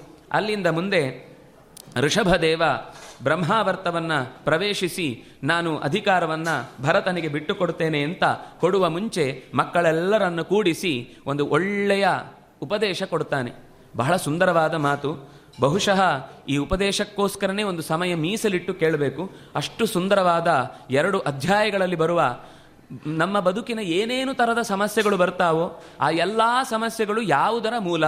ನಾವು ಯಾವ ತಪ್ಪು ಮಾಡಿದಾಗ ಇಂತಹ ದುಃಖಗಳಿಗೆ ಒಳಗಾಗ್ತೇವೆ. ಆ ದುಃಖವನ್ನು ಪರಿಹರಿಸಿಕೊಳ್ಳಿಕ್ಕೆ ಮತ್ತೆ ತಪ್ಪಾಗದಂತೆ ಎಲ್ಲಿ ಎಚ್ಚರಿಕೆಯ ಹೆಜ್ಜೆಯನ್ನು ಇಡಬೇಕು ಅನ್ನುವ ಸಂಗತಿಗಳನ್ನು ಹೇಳುತ್ತಾರೆ. ಮಧ್ಯದಲ್ಲಿ ಒಂದು ಮಾತು ಹೇಳ್ತಾ, ಪುಂಸಃ ಸ್ತ್ರೀಯ ಮಿಥುನೀಭಾವ ಏಷಃ ತಯೋರ್ಮಿತಃ ಹೃದಯ ಗ್ರಂಥಿ ಮಾಹುಹು ಇಡೀ ಬದುಕಿನಲ್ಲಿ ಸೋಲುವುದೆಲ್ಲಿ ಅಂತಂದರೆ ಅಂಟಿಕೊಳ್ಳುವ ರೀತಿಯಲ್ಲಿ ಒಬ್ಬನನ್ನು ಹಚ್ಚಿಕೊಳ್ಳುವುದು ಆ ಹಚ್ಚಿಕೊಳ್ಳುವಿಕೆಯಿಂದಾಗಿ ಅದು ಮೊದಲು ಸಾಮಾನ್ಯ ಕಾಣಿಸಿಕೊಳ್ಳುವುದು ಯಾವುದು ಅಂತಂದ್ರೆ ಮಿಥುನಿ ಭಾವ ಒಳ್ಳೆ ರೀತಿಯ ದಾಂಪತ್ಯವನ್ನು ನಡೆಸಬೇಕು ಅಂತ ಹೊರಡುವ ಜೊತೆ ಜೊತೆಗೇನೆ ಬಿಟ್ಟಿರಲಾರದ ಮೋಹಕ್ಕೆ ಒಳಗಾಗುವುದು ಅಂತನ್ನುವುದು ಇಲ್ಲಿ ಹೇಳ್ತಾರೆ ಇಲ್ಲಿ ಎಚ್ಚರಿಕೆ ಕೊಡ್ತಾ ಬ್ರಹ್ಮಾದ್ಯಾಹ ಯಾಜ್ಞವಲ್ಕ್ಯಾದ್ಯಾಹ. ಬ್ರಹ್ಮಾದಿಗಳು ಯಾಜ್ಞವಲ್ಕೆ ಮೊದಲಾದ ಋಷಿಗಳು ತಮ್ಮ ಹೆಂಡಂದಿರನ್ನ ಜೊತೆಗಿಟ್ಟುಕೊಂಡೇ ಕಾಡಿನಲ್ಲಿ ಅನೇಕ ಕಾಲ ತಪಸ್ಸು ಮಾಡಿ ನಾವು ಋಷಿಗಳು ಅಂತ ಹೇಳುತ್ತೇವೆ, ಸಾಮಾನ್ಯ ಋಷಿಗಳು ಅಂತಂದಾಗ ಎಲ್ಲ ನಮಗೆ ಈ ಚಿತ್ರಗಳಲ್ಲಿ ತೋರಿಸುವಾಗ ಅಥವಾ ಧಾರಾವಾಹಿಗಳಲ್ಲಿ ತೋರಿಸುವಾಗ ಅವರಿಗೆ ಕಾವಿಶಾಟಿ ಉಡಿಸಿರ್ತಾರೆ. ಅವರು ಕಾವಿಶಾಟಿ ಹುಟ್ಟವರಲ್ಲ ಹೆಂಡತಿಯ ಜೊತೆಗೆ ಚೆನ್ನಾಗಿ ಬದುಕನ್ನು ನಡೆಸ್ತಾ, ತಮ್ಮ ಬದುಕಿನ ಎಚ್ಚರವನ್ನು ಹೊಂದಿಕೊಂಡೇ ಅವರ ಜೊತೆಗೇ ಶಾಸ್ತ್ರದ ಅಧ್ಯಯನವನ್ನು ಮಾಡುತ್ತಾ, ಶಿಷ್ಯರನ್ನು ಚೆನ್ನಾಗಿ ಬೆಳೆಸುವುದಕ್ಕೋಸ್ಕರ ಬದುಕು ನಡೆಸುವ ಒಳ್ಳೆಯ ದಾಂಪತ್ಯದ ಬದುಕು ಅವರದ್ದು. ಈ, ಹಾಗೆಯೇ ಸನ್ಯಾಸ ಅಂತನ್ನುವುದನ್ನು ಹೇಳುವಾಗ ಮಾತ್ರ ನ, ಈಗ ಅರುಂಧತಿ ವಸಿಷ್ಠ ಎಂತಹ ಒಳ್ಳೆಯ ದಾಂಪತ್ಯ? ಏಳು ಜನ ಋಷಿಗಳನ್ನು ಹೇಳುವಾಗಲೂ ಅತ್ರಿ ಅನಸೂಯ ಇರಬಹುದು ಅಥವಾ ಅರುಂಧತಿ ವಸಿಷ್ಠರಿರಬಹುದು. ಎಲ್ಲ ಋಷಿಗಳು ಯಾರ್ಯಾರು ಬೇರೆ ಬೇರೆ ಸಂದರ್ಭದಲ್ಲಿ ನಮಗೆ ಶಾಸ್ತ್ರಗಳಲ್ಲಿ ಕಾಣ್ತಾರೋ ಎಲ್ಲರೂ ಕೂಡ ವಾನಪ್ರಸ್ಥಾಶ್ರಮದ ಜೊತೆಗೆ ಬದುಕನ್ನು ಕಳೆದವರು. ಹಾಗೆಯೇ ಇಲ್ಲೂ ಕೂಡ ಅವ್ರು ಹೇಳ್ತಾರೆ ಬ್ರಹ್ಮಾದಿ ದೇವತೆಗಳು ಋಷಿಗಳೆಲ್ಲರೂ ಕೂಡ ಮಾಡುವಂತಹ ತಪಸ್ಸು ಏನಿದೆ, ಅದು ತಮ್ಮ ಸ್ತ್ರೀ ಸಹಾಯಿನಃ, ತಮ್ಮ ಹೆಂಡಂದಿರ ಜೊತೆಗೆ ಕೆಲಸವನ್ನು ಮಾಡುವರು ಆದರೆ ಅದು ಬಿಟ್ಟು ವಿಶೇಷಂಚ ಬದ್ಧಂತೆ ಕೇಚನ ಏತೇಷಾಂ. ಕೆಲವರು ಇಂತಹ ಎಚ್ಚರದಲ್ಲಿ ಜಾರಿದಾಗ ಬದ್ಧಂತೆ ಅವರು ಸಿಕ್ಕಿಬೀಳುತ್ತಾರೆ ಆದರೆ ಎಲ್ಲರೂ ಸಂಸಾರವನ್ನು ನಡೆಸಿದ ತಕ್ಷಣ ಇದರಲ್ಲಿ ಸಿಕ್ಕಿ ಬೀಳುತ್ತಾರೆ ಕಷ್ಟಪಡ್ತಾರೆ ಭಗವಂತನನ್ನು ಸೇರುವುದಿಲ್ಲ ಅಂತ ಅರ್ಥ ಅಲ್ಲ. ಎಚ್ಚರಿಕೆಯಿಂದ ಹೆಜ್ಜೆ ಇಟ್ಟರೆ ಪ್ರತಿಯೊಬ್ಬನಿಗೂ ಧನ್ಯೋ ಗೃಹಸ್ಥಾಶ್ರಮಿ ಅನ್ನುವ ಮಾತು ಇದೆ. ಅದು ಗೃಹಸ್ಥ ಯೋಗ್ಯನಾದ ವ್ಯಕ್ತಿಗೆ ಹೇಳಿದ್ದು. ಅಂದರೆ ಧರ್ಮ ಅನ್ನೋದು ಸನ್ಯಾಸಿಗೆ ಈ ಮಾತು ಹೇಳಿದ್ದಲ್ಲ, ಗೃಹಸ್ಥನಿಗೆ ಸನ್ಯಾಸಿಯ ಮಾತು ಹೇಳಿದ್ದಲ್ಲ, ಇದೆರಡರ ಮಧ್ಯದ ಗೆರೆಯನ್ನು ಅರ್ಥ ಮಾಡಿಕೊಂಡು ಬದುಕಬೇಕು. ನಮ್ಮ ಯೋಗ್ಯತೆ ನಾವು ಯೋಚನೆ ಮಾಡಿ ಭಗವಂತನ ಹತ್ರ ಪ್ರಾರ್ಥಿಸಿ ಆ ದಾರಿಯನ್ನು ತುಳಿಬೇಕು. ಹೀಗೆ ಅನೇನ ಯೋಗೇನ ಯಥೋಪದೇಶಂ ಸಮ್ಯಕ್ ವ್ಯಪೋಹ್ಯೋಪರಮೇತ ಯೋಗಾತ್. ಪುತ್ರಾಂಶ ಶಿಷ್ಯಾಂಶ್ಚ ಪಿತಾ ಗುರುರ್ವ ಮಲ್ಲೋಕಮ ಮಲ್ಲೋಕ ಕಾಮೋ ಮದನುಗ್ರಹಾರ್ಥ ಇತ್ತಂ ವಿಮನ್ಯು ಅನುಶಿಷ್ಯಾತ್. ತದಜ್ಞಾನ್. ಪ್ರತಿಯೊಬ್ಬರಿಗೂ ಒಂದು ಜವಾಬ್ದಾರಿ ಹೇಳುತ್ತಾರೆ. ತಂದೆಯಾಗಿರಬಹುದು, ತಾಯಿಯಾಗಿರಬಹುದು, ಗಂಡನಾಗಿರಬಹುದು, ಹೆಂಡತಿಯಾಗಿರಬಹುದು, ಮಕ್ಕಳಾಗಿರಬಹುದು, ಚಿಕ್ಕಪ್ಪನೋ, ದೊಡ್ಡಪ್ಪನೋ, ಏನೋ ಒಂದು ಸಂಬಂಧ, ಗುರುವಾಗಿರಬಹುದು. ಎಲ್ಲರಿಗೂ ಒಂದು ಕರ್ತವ್ಯ ಇದೆ. ಏನು ಅಂತಂದರೆ, ನಾವು ಸರಿಯಾದ ದಾರಿಯನ್ನು ತಿಳಿದು, ನಮ್ಮ ಸುತ್ತಲಿನ ನಮಗೆ ಚೆನ್ನಾಗಿ ಗೊತ್ತಿದೆ ಶಾಸ್ತ್ರದ ಬಗ್ಗೆ ಪರಿಚಯ ಪರಿಚಯ ಇದೆ ಅಂತಂದಾಗ, ಹೇಗೆ ಅಂತಂದರೆ ವಿಮನ್ಯು ಯಾರಾದರೂ ಏನಾದರೂ ಪ್ರಶ್ನೆ ಮಾಡಿದರೆ ನಾವು ಕೋಪ ಮಾಡಿಕೊಳ್ಬಾರ್ದು. ನಮ್ಮ ಸಮಸ್ಯೆ ಏನು ಅಂತಂದರೆ ನಮ್ಗೆ ಉತ್ತರ ಗೊತ್ತಿಲ್ಲ ಅಂತ ಹೇಳ್ಕೊಳ್ಳಿಕ್ಕೆ ನಾಚಿಕೆ ಆಗುತ್ತೆ. ಅದಕ್ಕೋಸ್ಕರ ತಕ್ಷಣ ಕೋಪ ಮಾಡಿ ಅದೆಲ್ಲ ಪ್ರಶ್ನೆ ಕೇಳಬಾರ್ದು ಅಂತ ಬೈದು ಬಿಡ್ತೇವೆ ಇದು ಮಾಡುವ ತಪ್ಪು ಅಂತ ಋಷಭದೇವನ ಮಾತು. ವಿಮನ್ಯುಹು ಅನುಶಿಷ್ಯಾತ್, ಅವರಿಗೆ ಬೆನ್ನು ತಟ್ಟಿ, ಹೌದು, ನೀನು ಕೇಳಿದ ಪ್ರಶ್ನೆ ಚೆನ್ನಾಗಿದೆ. ನಾನು ಕೂಡ ಈ ವಿಷಯದಲ್ಲಿ ಸೋತಿದ್ದೇನೆ, ನನಗೆ ಗೊತ್ತಿಲ್ಲ. ಹೇಗೆ ಅಂತಂದರೆ ಉದ್ದಾಲಕ ತನ್ನ ಮಗನಾದಂತಹ ಶ್ವೇತಕೇತುವಿಗೆ ಉತ್ತರ ಕೊಟ್ಟ ಹಾಗೆ. ಶ್ವೇತಕೇತು ರಾಜನ ಹತ್ರ ಹೋಗಿ ಐದು ಪ್ರಶ್ನೆಗಳನ್ನು ಕೇಳಿದಾಗ ಅವನಿಗೆ ಒಂದಕ್ಕೂ ಉತ್ತರ ಗೊತ್ತಿಲ್ಲದೆ ಸೋತು ಬರ್ತಾನೆ. ಸಿಟ್ಟಿನಿಂದ ಅಪ್ಪನ ಹತ್ರ ಬಂದು, ನನಗೆ ಬೇಕು ಅಂತಲೇ ನೀವು ಕೆಲವು ವಿಷಯಗಳನ್ನು ಹೇಳದೆ ನನ್ನನ್ನು ದಡ್ಡನ ಅಂತ ಎಲ್ಲರ ಕಡೆ ತೋರಿಸ್ಬೇಕು ಅಂತ ಹಠದಿಂದ ಈ ರೀತಿ ಗುಟ್ಟು ಮಾಡಿದ್ರಿ ಅಂತ ಹೇಳ್ತಾನೆ. ಏನು? ಅಂತ ಕೇಳ್ತಾನೆ. ನನಗೆ ಈ ಥರದ ಕೆಲವು ಪ್ರಶ್ನೆಗಳಿಗೆ ಬಂದದ್ದಕ್ಕೆ ಉತ್ತರ ಸಿಗಲಿಲ್ಲ ಅಂತ ಹೇಳಿದಾಗ, ಏನು ಪ್ರಶ್ನೆಗಳು? ಭಗವತ್ ಸಂಬಂಧಿಯಾದಂತಹ ಬೇರೆ ಬೇರೆ ವಿಶೇಷ ಕರ್ತವ್ಯ ಹೇಗೆ ಹೇಗೆ ಯಾವ ಕಾಲದಲ್ಲಿ ನಡೆಸಿಕೊಡ್ತಾನೆ? ಅಂತ ಕೇಳಿದ್ದಕ್ಕೆ ಈ ಪ್ರಶ್ನೆಗೆ ನನಗೂ ಉತ್ತರ ಗೊತ್ತಿಲ್ಲ. ನಾನು ಬರ್ತೇನೆ ನಿನ್ನ ಜೊತೆಗೆ. ಹೋಗೋಣ ರಾಜನ ಹತ್ರ. ಅಂತ ಜಾನುಶ್ರುತಿ ಪೌತ್ರಾಯಣನ ಹತ್ರ ಹೋಗಿ ಕೊನೆಗೆ ತಾನೇ ಆದರೆ ಮಗ ಆಗಲೂ ಒಪ್ಕೊಳ್ಳಲ್ಲ. ನಾನು ಬರಲ್ಲ ಇನ್ನು ಮುಂದೆ. ನೀವು ಹೋಗಿ ಕೇಳಿ ನನಗೆ ಉತ್ತರ ಕೊಡಿ ಅಂತ. ಆಗಲೂ ತಂದೆ ಕೋಪ ಮಾಡಿಕೊಳ್ಳಿಲ್ಲ. ವಸ್ತುತಃ ಅವನು ಗುರುಕುಲದಲ್ಲಿ ಓದಿ ಬಂದ ದಿವಸವೇ ತಂದೆಗೆ ನಮಸ್ಕಾರ ಮಾಡದೆ ಸ್ತಬ್ಧ ಏಯಾಯ ಯೂನಿವರ್ಸಿಟಿಯಲ್ಲಿ ಓದಿ ಬಂದವನು ಗೋಲ್ಡ್ ಮೆಡ್ಲಿಸ್ಟು ನಾನು ನಾನು ಈ ಅಪ್ಪ ಎಲ್ಲೆಲ್ಲೋ ಅಲ್ಲಲ್ಲಿ ಯಾರ್ಯಾರ ಹತ್ರನೋ ಮನೆ ಮಠದಲ್ಲಿದ್ದ ಆಚಾರ್ಯರ ಹತ್ರ ಪಾಠ ಕೇಳಿದವನು, ನಾನು ಒಂದು ಗುರುಕುಲದಲ್ಲಿ ಓದಿ ಬಂದವನು, ಯಾಕೆ ನಮಸ್ಕಾರ ಮಾಡಬೇಕು ಅಂತ ಪ್ರಶ್ನೆ ಮಾಡಿದಾಗಲೂ ಅಪ್ಪ ಕೋಪ ಮಾಡಿಕೊಳ್ಳದೆ, ಏನ ವಿಜ್ಞಾತೇನ ಸರ್ವಂ ವಿಜ್ಞಾತಂ ಭವತಿ?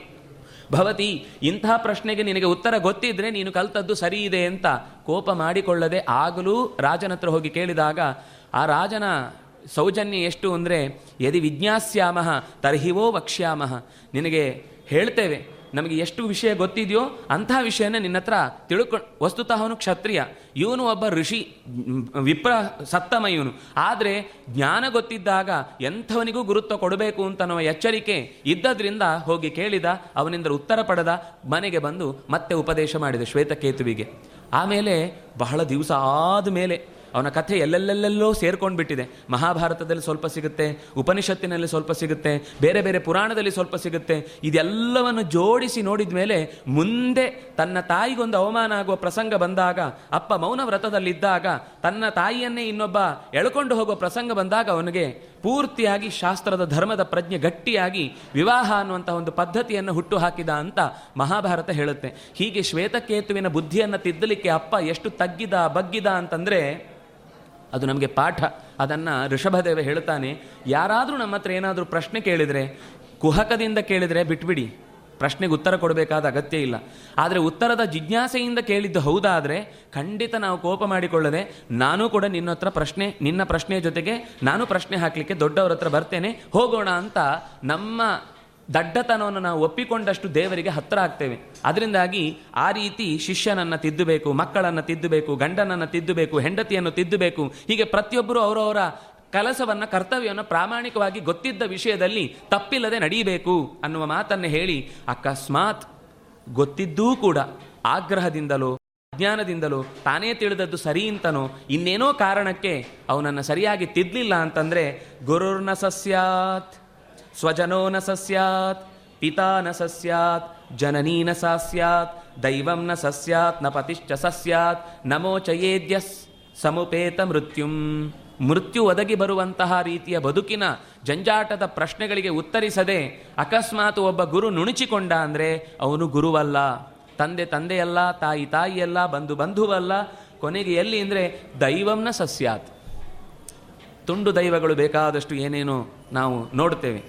ಅನೇಕ ಅಮ್ಮಗಳೆಲ್ಲ ಬರ್ತಾವೆ. ಅದರಲ್ಲಿ ಏನೇನೋ ಮಾತುಗಳನ್ನು ಕೇಳಿಕೊಂಡು ಅದನ್ನು ಅನುಷ್ಠಾನಕ್ಕೆ ಅಂತ ದರ್ಶನದ ಪಾತ್ರೆಗಳೇನು ಹೇಳ್ತಾರೆ ಅದನ್ನು ಕೇಳಿಕೊಂಡು ನಡೆಸ್ತಾರೆ. ಅಕಸ್ಮಾತ್ ಆ ಚಿಂತನೆಯು ಕೂಡ ಭಗವತ್ ಚಿಂತನೆಗೆ ವಿರೋಧವಾದ ಭಗವಂತನನ್ನ ಸರ್ವೋತ್ತಮ ಅಂತ ಒಪ್ಪದ ರೀತಿಯ ಏನಾದರೂ ಮಾತು ಬಂತು ಅಂದರೆ ಅದಕ್ಕೂ ಕೂಡ ನಾವು ಅದಕ್ಕೆ ಕೋಪ ಬಂದಿದೆ. ನಮಗೆ ಅದು ಏನೋ ನಂಬಿಕೊಂಡು ಬಂದ ನಮ್ಮ ಹಿರಿಯರ ಪರಂಪರೆ, ಅದರಿಂದ ಏನಾದರೂ ತೊಂದರೆ ಆಗುತ್ತೆ? ಏನೂ ಇಲ್ಲ.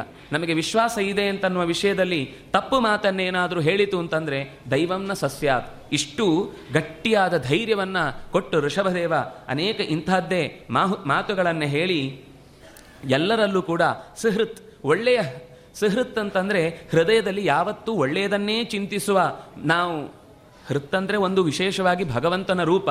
ಅದನ್ನು ಹೃದಯದಲ್ಲಿ ಧರಿಸಬೇಕಾದ ರೂಪವೂ ಹೌದು. ಎಲ್ಲರ ಬಗ್ಗೆ ಒಳ್ಳೆಯದನ್ನು ಯೋಚನೆ ಮಾಡ್ತಾ ಬದುಕುವುದು, ಎಲ್ಲ ಕರ್ತವ್ಯಗಳಲ್ಲೂ ಕೂಡ ಭಗವಂತನ ನೆನೆಸುವುದು ಅಂತ ಅನ್ನೋದು ನಮ್ಮ ಬದುಕಿಗೆ ಬೇಕಾದಷ್ಟು ಒಳ್ಳೆಯ ದಾರಿಯನ್ನೇ, ಅವಕಾಶವನ್ನೇ ಕಲ್ಪಿಸ್ತಾ ಹೋಗುತ್ತೆ.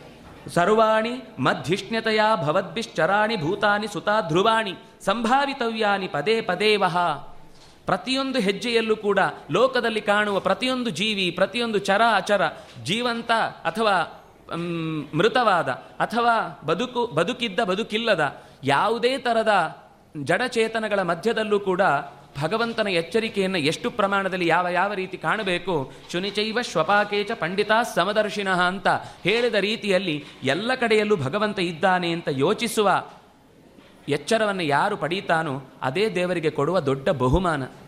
ಅದೇ ನನಗೆ ಉಪಾಯನ ಅಂತ ನಾನು ಸ್ವೀಕರಿಸ್ತೇನೆ ಅಂತ ಹೀಗೆ ಹೇಳಿ ಮುಂದೆ ತಾನು ಇದ್ದಕ್ಕಿದ್ದಾಗ ಹೊರಟು ಬಿಡ್ತಾನೆ. ಇನ್ನು ಬಹಳ ಒಂದು ಒಂದು ಅಧ್ಯಾಯ, ಎರಡು ಅಧ್ಯಾಯ ಪೂರ್ತಿ ಅವನ ವಿಚಿತ್ರವಾದ ನಡೆಯನ್ನು ಹೇಳ್ತಾರೆ. ಅಧಿಕಾರವನ್ನು ಬಿಟ್ಟು ಕೊಟ್ಟ ಮೇಲೆ ಊರೂರು ತಿರುಗ್ತಾನೆ. ಊರೂರು ತಿರುಗುವಾಗ ಅರಮನೆಯಿಂದ ತನ್ನ ಮೈಯ ಮೇಲೆ ಪ್ರಜೆಗಳ ಸುಂಕದಿಂದ ಪಡೆದ ನೂಲೂ ಕೂಡ ಇರಬಾರದು ಅಂತ ಯೋಚಿಸಿ ಮೈಯ ಮೇಲೆ ಪೂರ್ತಿ ಬಟ್ಟೆಯನ್ನು ತೊರೆದು ಯಾಕೆಂದರೆ ಅದು ಜನಗಳಿಂದ ಸಂಪಾದಿಸಿದ ಹಣ. ಅದರಿಂದ ನಾನು ಯಾವುದೇ ಬೊಕ್ಕಸಕ್ಕೆ ಹೊರೆಯಾಗಬಾರ್ದು ನಾನು ಅಂತ ಯೋಚಿಸಿ ಮೈಯ ಮೇಲೆ ಬಟ್ಟೆಯೂ ಇಲ್ಲದೆ ಬೀದಿ ಬೀದಿ ತಿರುಗಲಿಕ್ಕೆ ಶುರು ಮಾಡಿದ.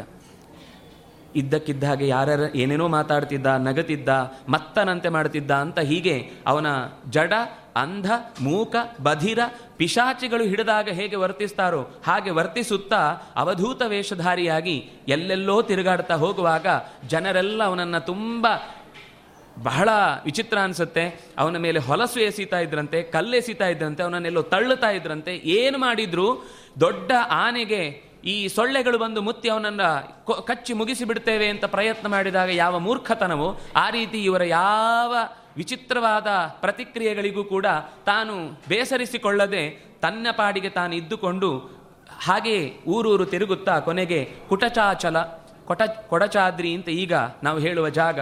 ಕೊಲ್ಲೂರಿನಿಂದ ಸುಮಾರು ಮೂವತ್ತಾರು ಕಿಲೋಮೀಟರ್ ಆ ಭಾಗದಲ್ಲಿ ಒಂದು ಬೆಟ್ಟ ಇದೆ. ಬಹಳ ಸುಂದರವಾದ ಜಾಗ. ಆ ಬೆಟ್ಟದ ತುದಿಗೆ ಹೋಗಿ ಅಲ್ಲೇ ಕಾಡಿನಲ್ಲಿ ಇದ್ದು ಯಾರೋ ಊರಿನವರು ಬಂದು ಇವನನ್ನು ನೋಡಿ, ಅಯ್ಯೋ, ಇವನಿಗೆ ಊಟಕ್ಕೆ ತಿಂಡಿಗೆ ಏನು ಇಲ್ಲ ಅಂತ ಯೋಚಿಸಿ ಆಹಾರ ಇಟ್ಟು ಬರ್ತಾ ಇದ್ರು. ಬಹಳ ದಿವಸ ಹೀಗೆ ಇದ್ದವನು ಅಲ್ಲೂ ಹುಚ್ಚನಂತೆ ಓಡಾಡ್ತಾ ಇದ್ದವ. ಒಂದು ದಿವಸ ತಾನೇ ಸೃಷ್ಟಿ ಮಾಡಿದ ಕಾಳ್ಗಿಚ್ಚಿನಲ್ಲಿ ತನ್ನ ದೇಹವನ್ನು ತೊರೆದ್ರೆ ಊರಿನ ಜನ ಮಾತಾಡಿಕೊಂಡ್ರು, ಅಯ್ಯೋ ಪಾಪ, ಏನೂ ಗೊತ್ತಿರಲಿಲ್ಲ. ಅನಾ ವಿನಾಕಾರಣ ತನ್ನ ದೇಹವನ್ನು ಕಾಡಿನ ಬೆಂಕಿಗೆ ಆಹುತಿಯನ್ನಾಗಿಸಿಕೊಂಡ ಅಂತ ಬೇಸರ ಮಾಡಿಕೊಂಡ್ರು. ಇದೇ ಸಂದರ್ಭದಲ್ಲಿ ಅವನ ಈ ವಿಚಿತ್ರವಾದ ಯಾರಿಗೂ ಹಿಂಸಿಸುವುದಿಲ್ಲ, ಯಾರನ್ನೂ ನೋಯಿಸುವುದಿಲ್ಲ, ಯಾರಿಗೂ ಎದುರು ಮಾತಾಡುವುದಿಲ್ಲ ಅನ್ನುವ ಥರದ ಈ ವರ್ತನೆಯನ್ನು ನೋಡಿ ಒಂದು ಜನಾಂಗವೇ ಹುಟ್ಟಿಕೊಂಡಿತಂತೆ ಅದನ್ನೇ ಯೋಚಿಸಿ ನಾವು ಕೂಡ ಹೀಗೆ ದಿಗಂಬರರಾಗಿ ಓಡಾಡ್ತಾ ಇದ್ದರೆ ಇದು ಒಂದು ವಿಶೇಷವಾದ ಮತ ಆಗುತ್ತೆ ಅಂತ ಯೋಚಿಸಿ ಅವನ ಪರಂಪರೆಯನ್ನೇ ಅನುಸರಿಸಿ ಅರ್ಹತ ಅಂತನ್ನುವ ಒಂದು ಪರಂಪರೆ ಬಂತು. ಅದರಲ್ಲಿ ಎರಡು ವಿಶೇಷಗಳನ್ನು ಹೇಳುತ್ತಾರೆ. ಕ್ರಮು ಅನ್ನುವಂತಹ ವ್ಯಕ್ತಿ ಭಗವಂತನಿನ್ ಅಂದರೆ ನಮ್ಮೊಳಗೆ ಇರುವಂತಹ ಭಗವಂತ ಅಂತ ಯೋಚಿಸುವುದಕ್ಕಿಂತ ವಾಸುದೇವಾಖ್ಯ ಮತವನ್ನು ಒಂದು ಸೃಷ್ಟಿ ಮಾಡಿದಂತೆ. ನಾನೇ ಎಲ್ಲ ಜಗತ್ತಿನ ನಿಯಾಮಕ ಅನ್ನುವ ಎಚ್ಚರಿಕೆಯಿಂದ ಬದುಕುವುದಂತಹ ಒಂದು ಚಿಂತನೆ ಬೆಳೆದರೆ ಇನ್ನೊಂದು ಚಿಂತನೆ ಎಲ್ಲವನ್ನು ದೂರ ಇಟ್ಟು ದೇವರು ಅನ್ನುವ ಚಿಂತನೆಗಿಂತ ಹೆಚ್ಚು ನಾವು ಸಮಾಜದಲ್ಲಿ ಎಲ್ಲವನ್ನು ಬಿಟ್ಟು ಪೂರ್ತಿ ನಿರ್ಲೇಪರಾಗಿ ಬದುಕಬೇಕು ಅಂತನ್ನುವ ಎಚ್ಚರವನ್ನು ಇಟ್ಟುಕೊಂಡ ಒಂದು ಪರಂಪರೆ ಬಂತು. ಭರತ ತನ್ನ ತಂದೆಯ ಆಶೋತ್ತರಗಳನ್ನು ಈಡೇರಿಸುವ ದೃಢವಾದ ಸಂಕಲ್ಪವನ್ನು ಮಾಡಿ ಯಜ್ಞ ಯಾಗಾದಿಗಳಲ್ಲಿ ತನ್ನ ಬದುಕನ್ನ ನಡೆಸಿದ. ಅಲ್ಲಿಂದ ಮುಂದೆ ಅಂಜನಾಭ ಅಂತ ಇದ್ದ ಆ ಇಡೀ ಭೂಭಾಗಕ್ಕೆ ಇವನ ಆಳ್ವಿಕೆಯ ನಂತರ ಭಾರತ ಅನ್ನುವ ಹೆಸರು ಬಂತು. ಅಂತಹ ಭಾರತದ ಹೆಸರು ದೇವತೆಗಳು ಕೂಡ ಸಂತೋಷ ಪಡುವಂತೆ ಇವನ ಆಳ್ವಿಕೆ ನಡೆಯಿತು. ಇದರ ನಂತರ ಆಳ್ವಿಕೆ ನಡೆಸಿ ಒಂದು ದಿವಸ ಮಕ್ಕಳಿಗೆ ಯಥಾ ಪ್ರಕಾರ ನೋಡಿ ಎಲ್ಲ ಕಥೆಯಲ್ಲೂ ಒಂದು ಸಾಮಾನ್ಯ ಇದೆ.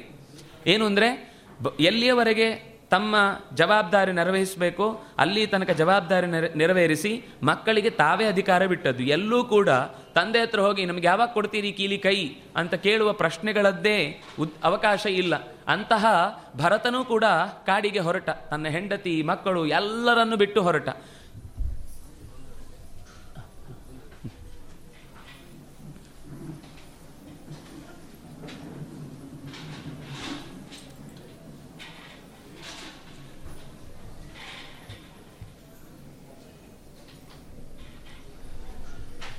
ಎಲ್ಲವನ್ನೂ ಬಿಟ್ಟು ಹೊರಟಂತಹ ಭರತ ಒಂದು ಸ್ತೋತ್ರ ಮಾಡುತ್ತಾನೆ, ಬಹಳ ಸುಂದರವಾದ ಸ್ತೋತ್ರ. ಪರೋರಜಾ ಸವಿತರ್ಜಾತ ವೇದೋ ವೇದಸ್ಯ ಗರ್ಭೋ ಮನಸೇದಂ ಜಜಾನ. ಸ್ವರೇತಸಾದಃ ಪುನರಾ ಪುನರಾವಿಶ್ಯ ಚಷ್ಟೇ ಹಂಸಂ ಗೃಧ್ರಾಣಾಂ ಋಷಭಂ ಸಂಗೃಣ್ಣೀಮಃ. ಪರೋರಜಾಹ, ರಜಸ್ಸನ್ನು ತೊರೆದ, ಅಂದರೆ ಕೊಳೆ ಅಂತ ಅರ್ಥ. ಧೂಳನ್ನು ಕಿತ್ತು ಹಾಕಿದ ಇಡೀ ಜಗತ್ತನ್ನು ಸೃಷ್ಟಿ ಮಾಡಿದ, ಹುಟ್ಟಿಸಿದ, ಹುಟ್ಟಿದ ಎಲ್ಲ ವಸ್ತುಗಳನ್ನು ಕೂಡ ಕಾಲಕಾಲದಲ್ಲೇ ಹುಟ್ಟುವಾಗಲೇ ತಿಳಿದ, ವೇದದ ಎಲ್ಲ ಅರ್ಥಗಳನ್ನು ತನ್ನೊಳಗೆ ತುಂಬಿಕೊಂಡ, ವೇದದ ಪ್ರತಿಯೊಂದು ಮಾತುಗಳಿಗೂ ಪ್ರತಿಪಾದ್ಯನಾದ ಈ ಭಗವಂತ ಇದಂ ಜಜಾನ, ಈ ಪ್ರಕೃತಿಯನ್ನು, ಈ ಪ್ರಪಂಚವನ್ನು ಸೃಷ್ಟಿ ಮಾಡಿದ. ಹೇಗೆ? ಸ್ವರೇತಸ, ತನ್ನದೇ ಸಾಮರ್ಥ್ಯದಿಂದ. ಇನ್ಯಾರದ್ದೋ ಒಬ್ಬರ ಸಹಕಾರ ಅಂತ ಅನ್ನೋದು ಅವರ ಏಳಿಗೆಗೋಸ್ಕರ ಸ್ವೀಕರಿಸುವುದು ಹೊರತು ಅವರನ್ನ ಸಹಾಯ ಪಡೆಯದೇ ಇದ್ರೆ ನನಗೇನು ಮಾಡ್ಲಿಕ್ಕೆ ಸಾಧ್ಯ ಇಲ್ಲ ಅನ್ನುವ ಸ್ಥಿತಿಯನ್ನ ಹೊಂದಿಯಲ್ಲ ತನ್ನದೇ ಸ್ವಧಾಮ್ನ ಪುನಃ ಆವಿಷ್ಯ ಅಷ್ಟೇ ಅಲ್ಲ, ಪಡೆದದ್ದು ಮಾತ್ರ ಅಲ್ಲ, ಜಗತ್ತನ್ನು ಹೊಟ್ಟೆಯಲ್ಲಿ ಇಟ್ಟುಕೊಂಡದ್ದು ಮಾತ್ರ ಅಲ್ಲ, ಅದರ ಒಳಗೆ ತಾನೇ ತತ್ ಸೃಷ್ಟ ತದೇವಾನುಪ್ರಾವಿಶತು ಪುನರಾವಿಷ್ಯ ಅದರ ಒಳಗೆ ಅದೇ ಆಕಾರದಲ್ಲಿ ತಾನೂ ಒಂದು ರೂಪವನ್ನು ತೊಟ್ಟು, ಬಿಂಬದಿಂದ ಒಂದು ಇದ್ದಾನೆ. ಈಗ ಈ ಶರೀರ ಹೀಗೆ ಗಟ್ಟಿಯಾಗಿ ನಿಂತು ಮೈ, ಕೈ, ಚರ್ಮ ಒಳಗಿನ ಎಲ್ಲ ಪ್ರತಿಯೊಂದು ಸ್ನಾಯು ಸ್ನಾವಗಳೇನಿದೆಯೋ ಅದು ಇದೇ ಆಕೃತಿಯಲ್ಲಿ ನಿಲ್ಲಿಕ್ಕೋಸ್ಕರ ಒಂದು ರೂಪದಿಂದ ನಮ್ಮೊಳಗೆ ನಿಂತು ಕಾಪಾಡುವಂತಹ ಭಗವಂತ ಚಷ್ಟೇ. ಅನೇಕ ಕೆಲಸಗಳನ್ನ ಚಟುವಟಿಕೆಗಳನ್ನು ನಮ್ಮೊಳಗೆ ನಿಂತು ಮಾಡ್ತಾ ಇದ್ದಾನೆ, ಅಂತಹ ಹಂಸಂ ದೋಷಗಳೇ ಇಲ್ಲದ ನಮ್ಮ ಒಳಗಿನ ಉಸಿರಿನ ಶಕ್ತಿಯಾಗಿ ಹಂಸ ಅದು ಒಳಕ್ಕೆ ಹೋಗಿ ಹೊರಕ್ಕೆ ಬರುವಾಗ ಆ ನಾಮವೇ ಕೇಳುವಂತೆ ಉಸಿರಾಡುವ ರೀತಿಯ ಶಕ್ತಿಯಾದಂತಹ ಗೃಧ್ರಾಣಾಂ ಋಷಭ. ಯಾರು ಭಗವಂತನ ಪಾದಾರವಿಂದದ ಸೇವೆ ಬೇಕು ಅಂತ ನಿರಂತರವಾಗಿ ಅಭಿಕಾಂಕ್ಷೆ ಮಾಡ್ತಾರೋ, ಬಯಸುತ್ತಾರೋ, ಇದೇ ಬೇಕು, ದೇವರ ಪಾದ ಬಿಟ್ಟು ಇನ್ನೇನೂ ಬೇಡ ಅಂತ ಯೋಚನೆ ಮಾಡುವಂತಹ ಜ್ಞಾನಿಗಳಿಗೆ ಹಿರಿಯ ವ್ಯಕ್ತಿಯಿಂದ ಆಶಾ ಆಸೆ, ಆಕಾಂಕ್ಷೆಗಳನ್ನು ಈಡೇರಿಸುವಂತಹ ಭಗವಂತನನ್ನ ಮಹಾ ಪ್ರಾರ್ಥಿಸೋಣ, ನಮಸ್ಕರಿಸೋಣ ಅಂತ ಹೀಗೆ ಪ್ರಾರ್ಥಿಸಿದ ಭರತ ಕಾಡಿನಲ್ಲಿ ಮಹಾನದಿಯ ಹತ್ತಿರ ಒಳ್ಳೆಯ ರೀತಿಯಿಂದ ತನ್ನ ಬದುಕನ್ನು ನಡೆಸ್ತಾ ಇರುವಾಗ ಇದ್ದಕ್ಕಿದ್ದಂತೆ ಒಂದು ದಿವಸ ಒಂದು ಗರ್ಭಿಣಿಯಾದ ಜಿಂಕೆ ಹಾದು ಹೋಯಿತು. ಹಾದು ಹೋಗಲಿಕ್ಕೆ ಕಾರಣ ಏನು ಅಂದರೆ ಇವನ ಮುಂದೆ ಹಾದು ಹೋಯಿತು. ಜೋರಾದ ಒಂದು ಸಿಂಹದ ಶಾರ್ದೂಲ ಹುಲಿಯ ಗರ್ಜನೆ ಕೇಳಿಸಿತು. ಭಯದಿಂದ ತನ್ನನ್ನು ಉಳಿಸಿಕೊಳ್ಳುವ ನೆಪದಲ್ಲಿ ಹಾರಿದ ಜಿಂಕೆ ನದಿಯ ಭಾಗದಲ್ಲಿ ತನ್ನ ಹೊಟ್ಟೆಯಲ್ಲಿದ್ದ ಮಗುವನ್ನು ಚೆಲ್ಲಿ ಆ ಕಡೆಗೆ ಹೋಗಿ ಒಂದು ಗುಹೆಯೊಳಗೆ ಹೋಗಿ ಪ್ರಾಣ ಬಿಡಿತು. ಆದರೆ ಇವನ ಕಣ್ಣ ಮುಂದೆಯೇ ಬಿದ್ದ ಆ ಮರಿಯನ್ನು ತಾನು ಉಳಿಸಬೇಕು. ಹೇಗಿದ್ದರೂ ರಾಜ ನೋವಾದಾಗ ಇನ್ನೊಬ್ಬರ ಸಂಕಷ್ಟಕ್ಕೆ ತಾನು ಕರಗಬೇಕು ಅಂತನ್ನುವ ಹೃದಯ ಕರಗುವಿಕೆ ಅಂತ ಅನ್ನೋದು ಇಲ್ಲಿ ತಕ್ಷಣ ಎಚ್ಚರಗೊಂಡು ಆ ಮಗುವನ್ನು ತಂದು ಅದಕ್ಕೆ ಬೇಕಾದ ಪೋಷಣೆಯನ್ನು ನಾನು ಮಾಡಬೇಕು ಅಂತ ಯೋಚಿಸಿ ರಾಜನಾಗಿ ಕಷ್ಟದಲ್ಲಿದ್ದವರಿಗೆ ಸೇವೆ ಮಾಡುವುದು ನನ್ನ ಕರ್ತವ್ಯ. ಅದು ಪ್ರಜೆಯಾಗಿರ್ಬೋದು, ಪ್ರಾಣಿಯಾಗಿರ್ಬೋದು, ನನ್ನ ರಕ್ಷಣೆಯ ಜವಾಬ್ದಾರಿ ಇದು ಅಂತ ಯೋಚಿಸಿ ಆ ಮಗುವನ್ನು ಚೆನ್ನಾಗಿ ನೋಡಿಕೊಂಡ ಜಿಂಕೆಯ ಮಗುವನ್ನು. ತಮಾಷೆಗೆ ಹೇಳ್ತಾರೆ ಎಂಥ ದೊಡ್ಡ ವ್ಯಕ್ತಿಗಳಾದರೂ ಕೂಡ ಸ್ವಾರಬ್ಧ. ತಾನು ಮಾಡಿದ ಕರ್ತವ್ಯ ಹಿಂದೆ ಯಾವುದೋ ಉಳದದ್ದಿದ್ದರೆ ಅದನ್ನು ಅನುಭವಿಸದೆ ಅದನ್ನು ತಪ್ಪಿಸಿಕೊಳ್ಳಿಕ್ಕೆ ಯಾರಿಗೂ ಸಾಧ್ಯ ಇಲ್ಲ. ಅದೇ ಪರಿಸ್ಥಿತಿ ಸ್ವಾರಬ್ಧ ಕರ್ಮಣ ಯೋಗಾರಂಭಣತಃ ವಿಶ್ರ ವಿಭ್ರಂಶಿತಃ ಸಹ ಯೋಗ ತಾಪಸಃ ಅತ್ಯಂತ ಬದುಕನ್ನ ಭಗವಂತನಿಗೋಸ್ಕರನೇ ಮೀಸಲು ಅಂತ ಅತ್ಯಂತ ಗಟ್ಟಿಯಾದ ಎಚ್ಚರಿಕೆಯಿಂದ ಹೆಂಡತಿ ಮಕ್ಕಳು ರಾಜ್ಯ ಅಧಿಕಾರವನ್ನೆಲ್ಲ ತೊರೆದು ಬಂದ ಮೇಲೂ ಬರಿಯ ಒಂದು ಹರಿಣದ ಮಗುವಿಗೋಸ್ಕರ ತನ್ನ ಬದುಕನ್ನು ಮೀಸಲಿಡುತ್ತೇನೆ ಅಂತ ಗಟ್ಟಿಯಾಗಿ ಯೋಚಿಸಿ, ಇವತ್ತು ಇಷ್ಟು ಜಪ ಮಾಡದೇ ಇದ್ರೂ ತೊಂದರೆ ಇಲ್ಲ. ಇದರ ರಕ್ಷಣೆ ಅನ್ನೋದು ನನ್ನ ಮುಖ್ಯ ಜವಾಬ್ದಾರಿ. ಈಗ ಈ ಧ್ಯಾನದಲ್ಲಿ ಸ್ವಲ್ಪ ಕಮ್ಮಿ ಮಾಡಿದರೂ ತೊಂದರೆ ಇಲ್ಲ. ಇದು ರಾಜನಾಗಿ ನನ್ನ ಕರ್ತವ್ಯ. ಅಂತ ಹೀಗೆ ಪ್ರತಿನಿತ್ಯದ ತನ್ನ ಅತ್ಯಂತ ಹೆಚ್ಚು ಹೆಚ್ಚು ಯಾವ ಕರ್ತವ್ಯದಲ್ಲಿ ತನ್ನನ್ನು ತೊಡಗಿಸಿಕೊಳ್ಳಬೇಕಿತ್ತು, ಇದರ ರಕ್ಷಣೆಗೋಸ್ಕರ ಇನ್ಯಾವುದೋ ತೋಳವೋ, ನರಿಯೋ ಕುರು ಕಿರುಬವೋ ಬಂದು ಇದಕ್ಕೆ ಹಿಂಸೆ ಕೊಡುವುದಕ್ಕೋಸ್ಕರ ತೊಂದರೆ ಆಗಬಾರ್ದು ಅಂತ ತಾನು ಎಲ್ಲೆಲ್ಲಿ ಹೋಗ್ತೇನೋ ಅದನ್ನು ತನ್ನ ಜೊತೆಗೇ ಕರ್ಕೊಂಡು ಹೋಗ್ತಿದ್ದ. ಯಾವುದಾದ್ರೂ ಕ್ರೂರ ಪ್ರಾಣಿಗಳು ಇದನ್ನು ದಾಳಿ ಮಾಡೀತಾ ಅಂತ ಪ್ರತಿಯೊಂದು ಸಂದರ್ಭದಲ್ಲೂ ನನಗೆ ದೈವವಶಾತೇ ಸಿಕ್ಕಿದ್ದು ಅಂತಂದಮೇಲೆ ಇದನ್ನ ನಮ್ಮ ಮನಸ್ಸು ಯಾವಾಗಲೂ ಕೂಡ ನಾವೇನು ಮಾಡ್ತಾ ಇದ್ದೀವೋ ಅದನ್ನೇ ಸರಿ ಅಂತ ಸಮರ್ಥಿಸುವ ಸಂದರ್ಭ ನಮಗೆ ಬೇಕಾದಷ್ಟು ಅನುಭವಕ್ಕೆ ಬರುತ್ತೆ. ಭರತನ ಯೋಚನೆಯೂ ಹಾಗೇ ಇತ್ತು. ಆ ಪ್ರಾಣಿ ಒಂದು ದಿವಸ ಇದ್ದಕ್ಕಿದ್ದಾಗೆ ನಾಪತ್ತೆ ಆಗಿಬಿಡ್ತು. ನಾಪತ್ತೆ ಆದಾಗ ಇವನ ವಿಲಲಾಪ ವಿಲಾಪ ಅನ್ನೋದನ್ನು ಅರ್ಥ ಮಾಡಲಿಕ್ಕೆ ಕಷ್ಟ ಇದೆ. ಬಹಳ ದೀರ್ಘವಾಗಿ ಹೇಳ್ತಾರೆ, ಎಲ್ಲ ಕಾಡುಗಳ ಮೇಡುಗಳ ಪ್ರತಿಯೊಂದು ಮೂಲೆ ಮೂಲೆಗಳನ್ನು ಹುಡುಕಿ, ನನ್ನಿ, ನನ್ನ ಕರ್ತವ್ಯವನ್ನು ನಾನು ತಪ್ಪಿಸಿಕೊಂಡೆ, ನಾನೇ ರಕ್ಷಣೆ ಮಾಡಬೇಕಾದವ. ನನ್ನ ಏಳಿಗೆಗೆ ನಾನೇ ಶಿಲ್ಪಿ. ಈ ಮಾತು ಕೇಳಲಿಕ್ಕೆ ಚೆನ್ನಾಗಿದೆ. ಆದರೆ ಇದರ ಪರಿಸ್ಥಿತಿ ನಮ್ಮ ಕೈ ಮೀರಿದಾಗ ಡಿಪ್ರೆಷನಿಗೆ ಹೋಗೋ ಪರಿಸ್ಥಿತಿ ಬರುತ್ತೆ. ನನ್ನಿಂದಾಗಿ ಅನ್ಯಾಯ ಆಯಿತು, ನನ್ನಿಂದಾಗಿ ಈ ತಪ್ಪು ನಡೆದೋಯ್ತು ಅಂತ ಎಷ್ಟೋ ಜನ ತಾವು ತಮ್ಮ ದೇಹವನ್ನೇ ಕಳ್ಕೊಳ್ಳುವ ಆತ್ಮಹತ್ಯೆಗೆ ಇಳಿಯು ಈಡಾಗುವುದಕ್ಕೆ ಕಾರಣ ನಾನೇ ಎಲ್ಲ ಮಾಡ್ತೇನೆ ಅಂತನ್ನುವ ದುರಭಿಮಾನ. ಭರತನಿಗೂ ಕೊನೆಯ ಕಾಲದಲ್ಲಿ ಪ್ರಾಣ ಹೋಗುವ ಸಂದರ್ಭದಲ್ಲೂ ಈ ನನ್ನ ಜೊತೆಗಿದ್ದಂತಹ ಹರಿಣಕ್ಕೆ ಯಾರು ಗತಿ ಅಂತ ಯೋಚಿಸಿ ಪ್ರಾಣ ಬಿಟ್ಟ ತ್ಯಜತ್ಯಂತೆ ಕಳೇಬರಂ ತಂತಮೇವೈತಿ ಕೌಂತೆಯ.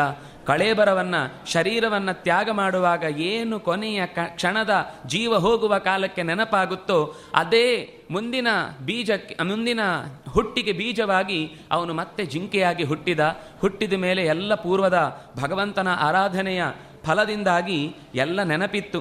ಯಾವುದನ್ನು ಮರಿಲಿಲ್ಲ. ಯಾಕೆ ಅಂದರೆ ಒಂದು ಹೇಳ್ತಾರೆ ಭಗವಂತನ ಆರಾಧನೆ ಮಾಡಿದವರಿಗೆ ಯಾವತ್ತೂ ಕೂಡ ಪೂರ್ತಿ ದಾರಿ ತಪ್ಪಿ ಹೋಗುವುದು ಅಂತಿಲ್ಲ. ದಾರಿ ತಪ್ಪುತ್ತಾನೆ ದೇವರೇ ಮತ್ತೆ ವಾಪಸ್ಸು ಟ್ರ್ಯಾಕಿಗೆ ತಂದು ಬಿಡ್ತಾನೆ. ಹಾಗಾಗಿ ಒಳಗೆ ಆ ಸಂಸ್ಕಾರಗಳು ಗಟ್ಟಿ ಇದ್ದದ್ದು ಎಲ್ಲ ನೆನಪಾಯಿತು. ನಾನು ರಾಜನಾಗಿದ್ದು, ಅಧಿಕಾರವನ್ನು ತ್ಯಾಗ ಮಾಡಿದ್ದು, ಜಿಂಕೆಯನ್ನು ಕಾಪಾಡಬೇಕು ಅಂತ ಹಗಲು ರಾತ್ರಿ ಅದಕ್ಕೋಸ್ಕರ ಶ್ರಮಿಸಿ ಭಗವಂತನನ್ನು ಮರೆತದ್ದು, ಇದೆಲ್ಲ ಜಾತಿಸ್ಮರದ ಕಾರಣದಿಂದ, ಹಿಂದಿನ ನೆನಪಿನಿಂದ ಮತ್ತೆ ಈಗ ಇನ್ನೊಂದು ಸರ್ತಿ ನಾನು ಈ ಸಂಸಾರದ ತಾಪತ್ರಯಕ್ಕೆ ಒಳಗ ಒಳಗಾಗಲೇಬಾರದು ಅಂತ ಯೋಚಿಸಿ ಬರೇ ಹುಲ್ಲನ್ನು ತಿಂದುಕೊಂಡು ಬೇರೆ ಯಾವ ಯೋಚನೆಗಳಿಗೂ ಹೋಗದೆ ತನ್ನ ದೇಹವನ್ನು ತ್ಯಾಗ ಮಾಡಿ ಮತ್ತೆ ಆಂಗಿರಸ ಋಷಿಗಳ ಪರಂಪರೆಯಲ್ಲಿ ಬಂದ ಗೋತ್ರದಲ್ಲಿ ಬಂದ ಮನೆತನದಲ್ಲಿ ಹುಟ್ಟಿ ಮೊದಲ ಹೆಂಡತಿಗೆ ಹತ್ತು ಮಕ್ಕಳು, ಎರಡನೇ ಹೆಂಡತಿಯಲ್ಲಿ ಇಬ್ಬರು, ಒಂದು ಹೆಣ್ಣು, ಒಂದು ಗಂಡು. ಆ ಮೊದಲ ಮಕ್ಕಳೆಲ್ಲರೂ ಕೂಡ ತಂದೆಯಿಂದ ಚೆನ್ನಾಗಿ ಶಾಸ್ತ್ರಾಧ್ಯಯನಗಳಲ್ಲಿ ತೊಡಗಿಕೊಂಡವರು. ಅವರಿಗೆ ಮಾತ್ರ ಅಲ್ಲ, ಇವನಿಗೂ ನಾನು ಮಲತಾಯಿ ಧೋರಣೆ ತೋರಬಾರದು ಅಂತ ಪಾಪ ತಂದೆ ಹಗಲು, ರಾತ್ರಿ ತನ್ನ ಎಲ್ಲ ವೇದ ವೇದಾಂಗಗಳ ಚಿಂತನೆಯನ್ನ ಅವನಿಗೋಸ್ಕರ ಪ್ರತ್ಯೇಕವಾಗಿ ಸಮಯವನ್ನ ಮೀಸಲಿಟ್ಟು ಹೇಳಿಕೊಡಬೇಕು ಅಂತ ತನ್ನ ಇಡೀ ಬದುಕಿನ ಶ್ರಮವನ್ನ ಹಾಕಿದ. ಆದರೆ ವಿಚಿತ್ರ ಏನು ಅಂತಂದ್ರೆ ಆ ಹುಡುಗ ಅದಕ್ಕೆ ಯಾವುದಕ್ಕೂ ಕೂಡ ಪ್ರತಿಕ್ರಿಯೆನೇ ತೋರಿಸ್ತಿರ್ಲಿಲ್ಲ. ಅವರು ಎಷ್ಟು ಹತ್ತು ಸರ್ತಿ ಸಂತೆ ಹೇಳಿಸಿದ್ರು ಇವನದು ಬೇರೆನೇ. ಎಲ್ಲ ಅಪಶ್ರುತಿಗಳಲ್ಲೇ ಹೇಳ್ತಿದ್ದ, ಎಲ್ಲ ಶಬ್ದಗಳನ್ನು ಕಲಿಬೇಕು ಅಂತ ಎಷ್ಟು ಹೇಳಿ ನಾಳೆ ನೆನಪಿಟ್ಕೊಂಡು ಬಾ ಅಂತಂದರೆ ಅದನ್ನು ಒಪ್ಪಿಸ್ತಾನೆ ಇರಲಿಲ್ಲ. ತಂದೆ, ಬಿಡಲಿಲ್ಲ. ಮತ್ತು ಮತ್ತು ಮತ್ತು ಮತ್ತು ಹೇಳಿಕೊಟ್ಟೇ ನನ್ನ ಕರ್ತವ್ಯ, ನಾನು ನನ್ನ ಕರ್ತವ್ಯದಿಂದ ಲುಪ್ತನಾಗಬಾರದು, ನಾನು ತಪ್ಪಿಸಿಕೊಂಡೆ ಅಂತ ಭಾವ ಬರಬಾರದು ಅಂತ ಮಗನನ್ನು ಕೊನೆ ತನಕನೂ ಕೂಡ ಕಾಪಾಡುವ ಪ್ರಯತ್ನ ಮಾಡಿದ. ಆದರೆ ಅದೇ ನೋವಿನಿಂದ ಪ್ರಾಣ ಬಿಟ್ಟ, ಅದೇ ಹೊತ್ತಿಗೆ ಈ ಉಳಿದ ಮೊದಲ ಮಕ್ಕಳ ಹತ್ತು ಜನ, ಇವನಿಗೆ ಅಲ್ಲಿ ತನಕ ತಂದೆಯ ಪ್ರೀತಿ ಬಿಟ್ಟರೆ ಉಳಿದ ಯಾರ ಪ್ರೀತಿಯೂ ಸಿಕ್ಕಿರಲಿಲ್ಲ. ಈಗ ತಂದೆಯೂ ಇಲ್ಲ ಅಂತ ಆದಮೇಲೆ ಇವನನ್ನು ಬೇಕಾದ ಹಾಗೆ ಮನೆಯ ಕೆಲಸಗಳಿಗೆ ಬಳಸಿಕೊಳ್ಳಬಹುದು ಅಂತ ಯೋಚಿಸಿ ಯಾವ ಎಲ್ಲಿ ತನಕ ಹೇಳ್ತಾರೆ ಅಂದರೆ ಅವನಿಗೆ ಆಹಾರ ಕೊಡುವಾಗ ಸುಟ್ಟ ಅನ್ನ, ಹಳಸಿದ ಅನ್ನ ತಿನ್ಲಿಕ್ಕಾಗದ ಅನ್ನ, ಬೇಯದ ಅನ್ನ, ಇಂಥದ್ದು ತಮಗೆ ಯಾವುದು ವ್ಯರ್ಥವೋ ಅದನ್ನು ತೆಗೆದು ಅವನಿಗೆ ಊಟಕ್ಕೆ ಹಾಕ್ತಿದ್ರು ಆದರೆ ಅಮೃತಮಿವ ನನಗೆ ಇದೇ ಸಿಕ್ಕಿದ್ದು ಅಮೃತ ಅಂತ, ಪಾಲಿಗೆ ಬಂದದ್ದು ಪಂಚಾಮೃತ ಅಂತ ಹೇಳುವ ಹಾಗೆ ಎಲ್ಲವನ್ನು ಭಗವಂತನ ಪ್ರಸಾದ ಅಂತ ಅಂದುಕೊಂಡು ಒಬ್ಬರ ಬಗ್ಗೆ ಒಂದು ಕ್ಷಣವೂ ಕೂಡ ಕೋಪಿಸಿಕೊಳ್ಳದೆ ತನ್ನ ಬದುಕನ್ನು ನಡೆಸ್ತಾ ಇದ್ದ. ಕಾರಣ ಏನು ಅಂದರೆ ನೆನಪಿತ್ತು. ಏನಾದರೂ ಇದಕ್ಕೆ ಮತ್ತೆ ನಾಲಿಗೆಗೆ ಆಸೆಪಟ್ಟು, ಕಿವಿಗೆ ಆಸೆಪಟ್ಟು, ಕಣ್ಣಿಗೆ ಆಸೆಪಟ್ಟು, ಬೇರೆ ಬೇರೆ ಕಾರಣಗಳಿಗೆ ಆಸೆಪಟ್ಟು, ಮತ್ತಷ್ಟು ಬೇರೆ ಬಂಧನಗಳಿಗೆ ಸಿಕ್ಕಿಕೊಳ್ಳುವುದಕ್ಕಿಂತ ದೇವರು ಏನು ಕೊಡ್ತಾನೋ ಆ ರೀತಿ ನಾನು ಬದುಕ್ತೇನೆ ಅಂತ ಜಡನಂತೆ ಬದುಕಿದ ಹಾಗಾಗಿ ಅವನನ್ನು ಜಡಭರತ ಅಂತಲೇ ಕರೆದ್ರು. ಕಾಳಿಯ ಒಂದಿಷ್ಟು ಜನ ದರೋಡೆಕೋರ ಭಕ್ತರು ಎಲ್ಲೆಲ್ಲೋ ಹುಡುಕಾಡಿ ತನ್ನ ಮನೆಯಲ್ಲಿ ಒಂದು ನರಬಲಿ ಆಗಬೇಕು ಅಂತ ಯೋಚನೆ ಮಾಡಿದ್ದ. ಕಾರಣ ಏನು ಅಂದರೆ ಅವನಿಗೊಂದು ಸ ಅವನೊಂದು ಹರಕೆ ಹೊತ್ತಿದ್ದ. ನನಗೆ ಒಂದು ಮಗು ಆದರೆ ನಾನು ಒಬ್ಬ ನರನನ್ನು ನಿನಗೆ ಬಲಿ ಕೊಡ್ತೇನೆ ಅಂತ. ಸರಿ, ಹುಡುಕಾಡಿದ್ರು, ಎಲ್ಲೂ ಸಿಗಲಿಲ್ಲ. ಕೊನೆಗೆ ಇವನು ರಸ್ತೆ ಬದಿ ಈ ಗದ್ದೆ ಬದಿಯಲ್ಲಿ ಆ ಬೆಳೆಯನ್ನು ನೋಡ್ಕೊಳ್ಳಿಕ್ಕೆ ಸುಮ್ಮನೆ ಕೂತಿದ್ದಾನೆ. ಕೂತಂತ ಇವನನ್ನು ಕರೆದ್ರು. ಬರಬೇಕು ಅಂತ. ಸರಿ, ಇವನು ಕರ್ದಲ್ಲಿಗೆ ಹೊರಡೋದು ಕೆಲಸ ಇವನದು. ಏನು? ಅವರು ಮಾತಾಡಲಿಲ್ಲ, ಇವನಿಗೂ ಇವನು ಉತ್ತರ ಕೇಳಲಿಲ್ಲ. ಯಾಕೆ, ಏನು ಅಂತ.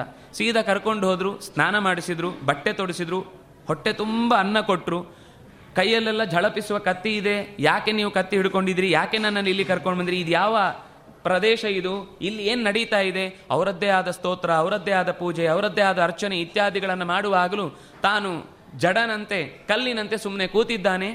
ಕೂತ ಬಳಿಕ ಆ ಯಜಮಾನ ಬಂದ, ದರೋಡೆಕೋರರಲ್ಲಿದ್ದ ಯಜಮಾನ.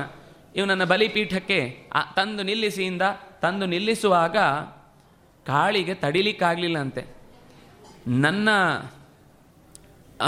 ಎದುರುಗಡೆ ಇಂತಹ ಒಬ್ಬ ಭಗವದ್ಭಕ್ತನ ಹತ್ಯೆ ಆಯಿತು ಅಂತಂದರೆ ನನ್ನ ಹೆಸರಿಗೆ ಕಳಂಕ ಇದು ಅಂತ ಯೋಚಿಸಿ, ಆ ಕಲ್ಲಿನಿಂದ ಒಡೆದು ಬಂದು ಹೊರಕ್ಕೆ ಅವರ ಕೈಯಲ್ಲಿದ್ದ ಖಡ್ಗವನ್ನೇ ಕಿತ್ತುಕೊಂಡು ಅಲ್ಲಿ ಎಷ್ಟು ಜನ ಈ ಅದರ ವರ್ಣನೆ ಮಾಡ್ತಾರೆ, ಎಂಥ ಭಯಂಕರರಿದ್ರು ಅಂತ ಅವರ ಬಗ್ಗೆ ಹೇಳ್ತಾರೆ. ನೆತ್ತರು ಅನ್ನೋದು ಅವರಿಗೆ ಮನೆಯಲ್ಲಿ ನೀರು ಹರಿಸಿದ ಹಾಗೆ. ಎಲ್ಲ ಕಡೆಯಲ್ಲೂ ಅಂಥದ್ದೇ ನೆತ್ತರನ್ನು ಹರಿಸಿ ಅಭ್ಯಾಸ ಇದ್ದವರಿಗೆ ಇವನೊಬ್ಬ ವ್ಯಕ್ತಿ ಇವನೇನು ಪ್ರತಿಕ್ರಿಯೆ ಕೊಡದೆ ಅವನಿಗೆ ಏನಾದರೂ ಕಷ್ಟ ಆದೀತಾ ಅಂತ ಯೋಚನೆ ಮಾಡದೆ ಕಡಿಲಿಕ್ಕೆ ಹೊರಟವರಿಗೆ ಕಾಳಿಯ ಕತ್ತಿ ಅನ್ನೋದೇ ಉತ್ತರವಾಗಿ ಸಿಕ್ಕಿತು. ಎಷ್ಟೋ ಜನರನ್ನು ತರಿದು ಆಕೆ ಆತ, ಆತನನ್ನು ಕಳುಹಿಸಿದ್ಲು ಹೊರಕ್ಕೆ. ಬಂದ. ಆದರೂ ಅವನದ್ರಲ್ಲಿ ಏನು ಭಾವದಲ್ಲಿ ವ್ಯತ್ಯಾಸ ಇಲ್ಲ. ಬಂದಿದ್ದಾನೆ ಹೊರಗಡೆ, ಬರುವಾಗ ಸಿಂಧು ಸೌವೀರ ದೇಶದ ರಾಜ ಅಂತ ಒಬ್ಬ ಇದ್ದ ರಹುಗಣ ಅಂತ. ಅವನು ದಾರಿಯಲ್ಲಿ ಬರುವಾಗ ಯಾರೋ ಒಬ್ಬನಿಗೆ ತೊಂದರೆಯಾಗಿ ಕೈ ಕೊಟ್ಟಿದ್ದಾನೆ. ನಾಲ್ಕು ಜನ ಬೇಕು, ಮೇನೆ ಹೊರಲಿಕ್ಕೆ, ಪಲ್ಲಕ್ಕಿಯನ್ನು ಹೊರಲಿಕ್ಕೆ. ಒಂದು, ಒಬ್ಬ ಪಲ್ಲಕ್ಕಿ ಹೊರುವುದವನು ಕಮ್ಮಿ ಆದ ಅಂತ ಯೋಚಿಸಿ ಅದರಲ್ಲೊಬ್ಬಿದ್ದ ನಾಯಕ ಪೂರ್ವ ವಿಷ್ಟಿ ವಿಷ್ಟಿ ಅಂತಂದರೆ ಬಿಟ್ಟಿ. ಬಿಟ್ಟಿ ಕೆಲಸಕ್ಕೆ ಯಾರು ಸಿಗ್ತಾರೆ ಅಂತ ಯೋಚಿಸಿ, ಅವನು ಕೂಡ ಸ್ವಲ್ಪ ಸ್ವಲ್ಪ ಇದರಿಂದ ಲಾಭ ಮಾಡಿಕೊಳ್ಳೋಣ ಅಂತ ಯೋಚಿಸಿ, ಈ ದಾರಿಯಲ್ಲಿ ಬರ್ತಾ ಇದ್ದವನು ನಾನು ಕೇಳ್ದ ಬರ್ತೀಯ ನನ್ನ ಜೊತೆಗೆ ಅಂತ. ಬರ್ತೇನೆ ಎಂದ, ಹೆಗಲು ಕೊಡ್ತೀಯ ಅಂತ ಕೊಡ್ತೇನೆ ಎಂದ. ಕೊಟ್ಟ ನಡ್ಕೊಂಡು ಹೋಗುವಾಗ ದಾರಿಯಲ್ಲಿ ಏನೇನು ಕಾಣಿಸ್ತಾ ಇದ್ದದ್ದನ್ನೆಲ್ಲ ತಪ್ಪಿಸಿಕೊಂಡು ಜೀವ ಘಾತ ಮಾಡಬಾರದು ಅಂತ ಹಾರ್ಕೊಂಡು ಹಾರ್ಕೊಂಡು ಹೋಗ್ತಾ ಇದ್ರೆ, ಒಳಗೆಯಿಂದ ರಾಜ ಕೂತವನು ಉರುಳು ಸೇವೆ ಮಾಡ್ತಾ ಇದ್ದಾನೆ. ಬಂದವನೇ ಸಿಟ್ಟು ಬಂತೀವ್ನಿ ಬಂದವನು ಈ ಹೊಸಬ ಬಂದು ಏನಿದ್ದಾನೆ? ಅಹೋ ಕಷ್ಟ ಭ್ರಾತ್, ಭ್ರಾತಃ, ಎಲೈ, ತಮ್ಮ, ತುಂಬ ಕಷ್ಟ ಆಗ್ತಾ ಇದೆ ನಿನಗೆ, ಅಲ್ವಾ? ಪರಿಶ್ರಾಂತಃ ತುಂಬ ಬಳಲಿದ್ದಿ ನೀನು. ಆಮೇಲೆ ನೀನು ಹೊರುವುದನ್ನು ನೋಡ್ತಾ ಇದ್ದರೆ ನೀನು ತುಂಬ, ಇಲ್ಲಿ ತನಕ ಎಷ್ಟೆಷ್ಟೋ ಕೆಲಸಗಳನ್ನು ಮಾಡಿ ಈಗ ನಿನ್ನ ಹತ್ರ ಶಕ್ತಿಯೇ ಇಲ್ಲ ಅನ್ನುವ ಕೃಷ ಶರೀರ ಆದವನ ಆದ್ರಿಂದಾಗಿ ನಿನಗೆ ಈ ಸಮಸ್ಯೆ ಬಂದಿದೆ ಅಂತ ಹೀಗ, ಹೀಗೆ ಒಂದೆರಡು ಸರ್ತಿ ತಮಾಷೆ ಮಾಡ್ತಾನೆ ಅಷ್ಟಾದರೂ ಅವನ ಶರೀರದ ನಡತೆಯಲ್ಲಿ ಯಾವ ವ್ಯತ್ಯಾಸವೂ ಇಲ್ಲದಾಗ ಸ್ವಲ್ಪ ಸಿಟ್ಟು ಮಾಡ್ಕೊಂಡು ಹೇಳ್ತಾನೆ ಪ್ರಮತ್ತನಾಗಿದ್ಯಾ ನೀನು. ಒಳಗೆ ಕೂತವನು ಯಾರು ಅಂತ ಗೊತ್ತಿದ್ಯಾ? ಸಿಂಧು ಸೌವಿರ ದೇಶದ ರಾಜ ಇದ್ದಾನೆ. ಕಿಮರೇ, ತ್ವಂ ಜೀವನ್ಮೃತಃ. ಸತ್ತವನಂತೆ ನಡ್ಕೊಳ್ತಾ ಇದ್ದಿ, ಹೇಳಿದ್ದು ಕಿವಿಗೆ ಕೇಳಿಸ್ತಾ ಇಲ್ವಾ? ಅಂತ ಬೈದು ಪ್ರಕೃತಿಂ ಸ್ವಾಂ ಭಜಿಷ್ಯಸಿ. ಯಮ ಹೇಗೆ ತಪ್ಪು ಮಾಡಿದವರಿಗೆ ದಂಡನೆ ಕೊಟ್ಟು ಅವರನ್ನು ಶಿಕ್ಷಿಸ್ತಾನೋ ಹಾಗೆ ನೀನನ್ನು ಶಿಕ್ಷಿಸಬೇಕಾಗತ್ತೆ, ಎಚ್ಚರ ಇರಲಿ ಅಂತ. ವಸ್ತುತಃ ಬಹಳ ದೂರದ ತನಕ ಇದೇ ಮಾತುಗಳನ್ನು ಆಡಿಕೊಂಡು ಆಡಿಕೊಂಡು ಆಡಿಕೊಂಡು ಬಂದವನಿಗೆ ಒಂದು ಪ್ರತ್ಯುತ್ತರ ಕೊಡದ ಈ ಜಡಭರತ ಈಗ ಉತ್ತರ ಕೊಡ್ತಾನೆ, ನಾನು ಹೊತ್ತಿದ್ದೇನೆ ಅಂತ ಹೇಳಿದ್ಯಲ್ವ? ನಾನು ಹೊತ್ತಿಲ್ಲ. ನಾನು ಹೊತ್ತಿದ್ದೇನೆ ಅಂತ ನಿನಗೆ ಹೇಗೆ ಅನ್ನಿಸ್ತು ನಿನ್ನ ಮೇನೆಯನ್ನು ನನ್ನ ಹೆಗಲು ಹೊತ್ತಿದೆ, ನನ್ನ ಹೆಗಲನ್ನು ನನ್ನ ಎದೆ ಹೊತ್ತಿದೆ, ನನ್ನ ಎದೆಯನ್ನು ಹೊಟ್ಟೆ ಹೊತ್ತಿದೆ, ಹೊಟ್ಟೆಯನ್ನು ಸೊಂಟ ಹೊತ್ತಿದೆ, ಸೊಂಟವನ್ನು ತೊಡೆ ಹೊತ್ತಿದೆ, ತೊಡೆಯನ್ನು ಕಾಲು ಹೊತ್ತಿದೆ, ಕಾಲನ್ನು ಪಾದ ಹೊತ್ತಿದೆ, ಪಾದವನ್ನು ಭೂಮಿ ಹೊತ್ತಿದೆ. ಭೂಮಿಯನ್ನು ಇನ್ಯಾರ್ಯಾರ್ಯಾರು ಹೊತ್ಕೊಂಡಿದ್ದಾರೆ, ನಾನೆಲ್ಲಿ ಹೊತ್ತಿದ್ದೇನೆ ಎಂದ. ನಿಮಗೆ ಅರ್ಥವೇ ಆಗಲಿಲ್ಲ ಏನು ಹೇಳ್ದ ಅಂತ. ಆಮೇಲೆ ಹೀಗೆ ಇನ್ನೂ ಅನೇಕ ಪ್ರತ್ಯುತ್ತರಗಳನ್ನು ಕೊಟ್ಟ. ಪ್ರತ್ಯುತ್ತರ ಕೊಟ್ಟಾಗ ಇವನಿಗೆ ಪ್ರತಿಕ್ರಿಯೆ ಕೊಡೋದು ಗೊತ್ತಾಗಲಿಲ್ಲ. ಕೊನೆಗೆ ಹೇಳ್ದ, ಕಸ್ಯಾಸಿತ್ವಂ. ಯಾರಿನ, ಯಾರವನು ನೀನು? ನಿಗೂಢಶ್ಚರಸಿ ಹೀಗೆ ಗುಟ್ಟಾಗಿ ಮಾತಾಡುವುದು ಗುಟ್ಟು, ನೀನಿರುವುದು ಗುಟ್ಟು, ಎಲ್ಲವೂ ಗುಟ್ಟೋ ಗುಟ್ಟು, ನಿನ್ನಲ್ಲಿ ಎಲ್ಲ ನೋಡಿದ್ದೆಲ್ಲವೂ ಕೂಡ ವಿಚಿತ್ರ ಅಂತ ಅನಿಸ್ತಾ ಇದೆ. ಯಾರು ನೀನು? ಒಂದಂತೂ ನನಗೆ ಅರ್ಥ ಆಗ್ತಾ ಇದೆ. ಯಾಕೆಂದರೆ ಉತ್ತಮ ಶ್ಲೋಕ ಭಗವಂತನ ಚಿಂತನೆಯನ್ನು ಚೆನ್ನಾಗಿ ಹೃದಯದಲ್ಲಿ ಇಟ್ಟುಕೊಂಡವನಿಗೆ ಮಾತ್ರ ಇಂತಹ ಮಾತುಗಳನ್ನು ಆಡುವುದು ಸಾಧ್ಯ. ಯಾಕೆಂದರೆ ಕಪಿಲಾಶ್ರಮಕ್ಕೆ ಹೊರಟಂತಹ ಅಧ್ಯಾತ್ಮದ ಉಪದೇಶ ಪಡೀಲಿಕ್ಕೆ ಹೊರಟದ್ದು. ಹಾಗೆ ಹೊರಟವನಿಗೆ ಈ ಮಾತು ಎದೆಗೆ ಚುಚ್ಚಿದ ಹಾಗಾಗಿ ತಕ್ಷಣ ಕೆಳಕ್ಕೆ ಇಳಿದು ಕೇಳ್ತಾನೆ ಕೇಳಿದಾಗ, ನಾನು ಅನ್ಯಾಯ ಮಾಡಿದೆ ಅಂತನ್ನುವ, ದೊಡ್ಡವರಿಗೆ ಅನ್ಯಾಯ ಮಾಡಿದೆ ಅನ್ನುವ ಒಂದು ತಪ್ಪಿಗೆ ಮಾತ್ರ ಸಿಕ್ಕಾಪಟ್ಟೆ ಹೆದರುತ್ತೇನೆ. ಬೇರೆ ಏನೇ ತಪ್ಪು ಮಾಡಿದರೂ ಅದಕ್ಕೆ ಶಿಕ್ಷೆಯನ್ನು ಅನುಭವಿಸ್ಲಿಕ್ಕೆ ಸಿದ್ಧ. ಆದರೆ ಹಿರಿಯರಿಗೆ ತಿಳು ತಿಳಿವಿನಲ್ಲಿ ಎತ್ತರದಲ್ಲಿದ್ದವರಿಗೆ ಮಾಡಿದ ಮಾಡಿದ ಅನ್ಯಾಯ ಮಾತ್ರ ಅದು ನೇರ ಭಗವಂತನನ್ನೇ ನಾವು ಹೊಡೆದು ಹಾಕಿದ ಹಾಗೆ. ಅದರಿಂದಾಗಿ ನೀನು ಕೋಪ ಮಾಡಿಕೊಳ್ಬೇಡ. ನೀನು ಯಾರು, ಏನು ಅಂತ ನನಗೆ ಗೊತ್ತಿಲ್ಲದೆ ನಾನು ಕೆಲವು ತಪ್ಪು ಮಾತಾಡಿರಬಹುದು. ಅದನ್ನು ಹೇಳು. ಹಾಗೆ ಹೇಳ್ತಾನೆ ನಾನು ಸಿಂಧು ಸೌವೀರದ ದೇಶ ಅಂತೇನೋ ಮಾತಾಡಿದ್ಯಲ್ವಾ?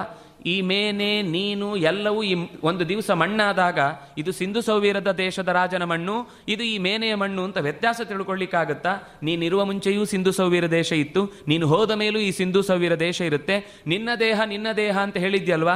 ಹೇಗೆ ನಮ್ಮ ದೇಹದಲ್ಲಿ ಕಾಲು ಎದೆ, ತೊಡೆ ತಲೆ ಅಂತ ಒಂದೊಂದೇ ಭಾಗದ ಮಾಂಸದ ಪಿಂಡವನ್ನು ಹೇಳುತ್ತೇವೋ, ಅದೇ ಥರ ನನ್ನ ಹೆಗಲಿನ ಮೇಲೆ ಕೂತಂತಹ ಈ ಪಲ್ಲಕ್ಕಿಯಲ್ಲೂ ಸುಂದಿಸೋವೀರ ಅಂತ ತನ್ನನ್ನು ತಾನು ಕರೆದುಕೊಳ್ಳುವ ಒಂದು ಮಾಂಸಪಿಂಡ ಇರುವುದು ಅಂತ ನನಗೆ ಅಷ್ಟೇ ಅನ್ನಿಸಿದ್ದು ಹೊರತು, ನೀನೇನೋ ಜಗತ್ತಿನ ಅತ್ಯಂತ ದೊಡ್ಡ ಕಡಿದು ಹಾಕುವ ಅಂತ ನನಗೇನು ಅನ್ನಿಸ್ಲಿಲ್ಲ.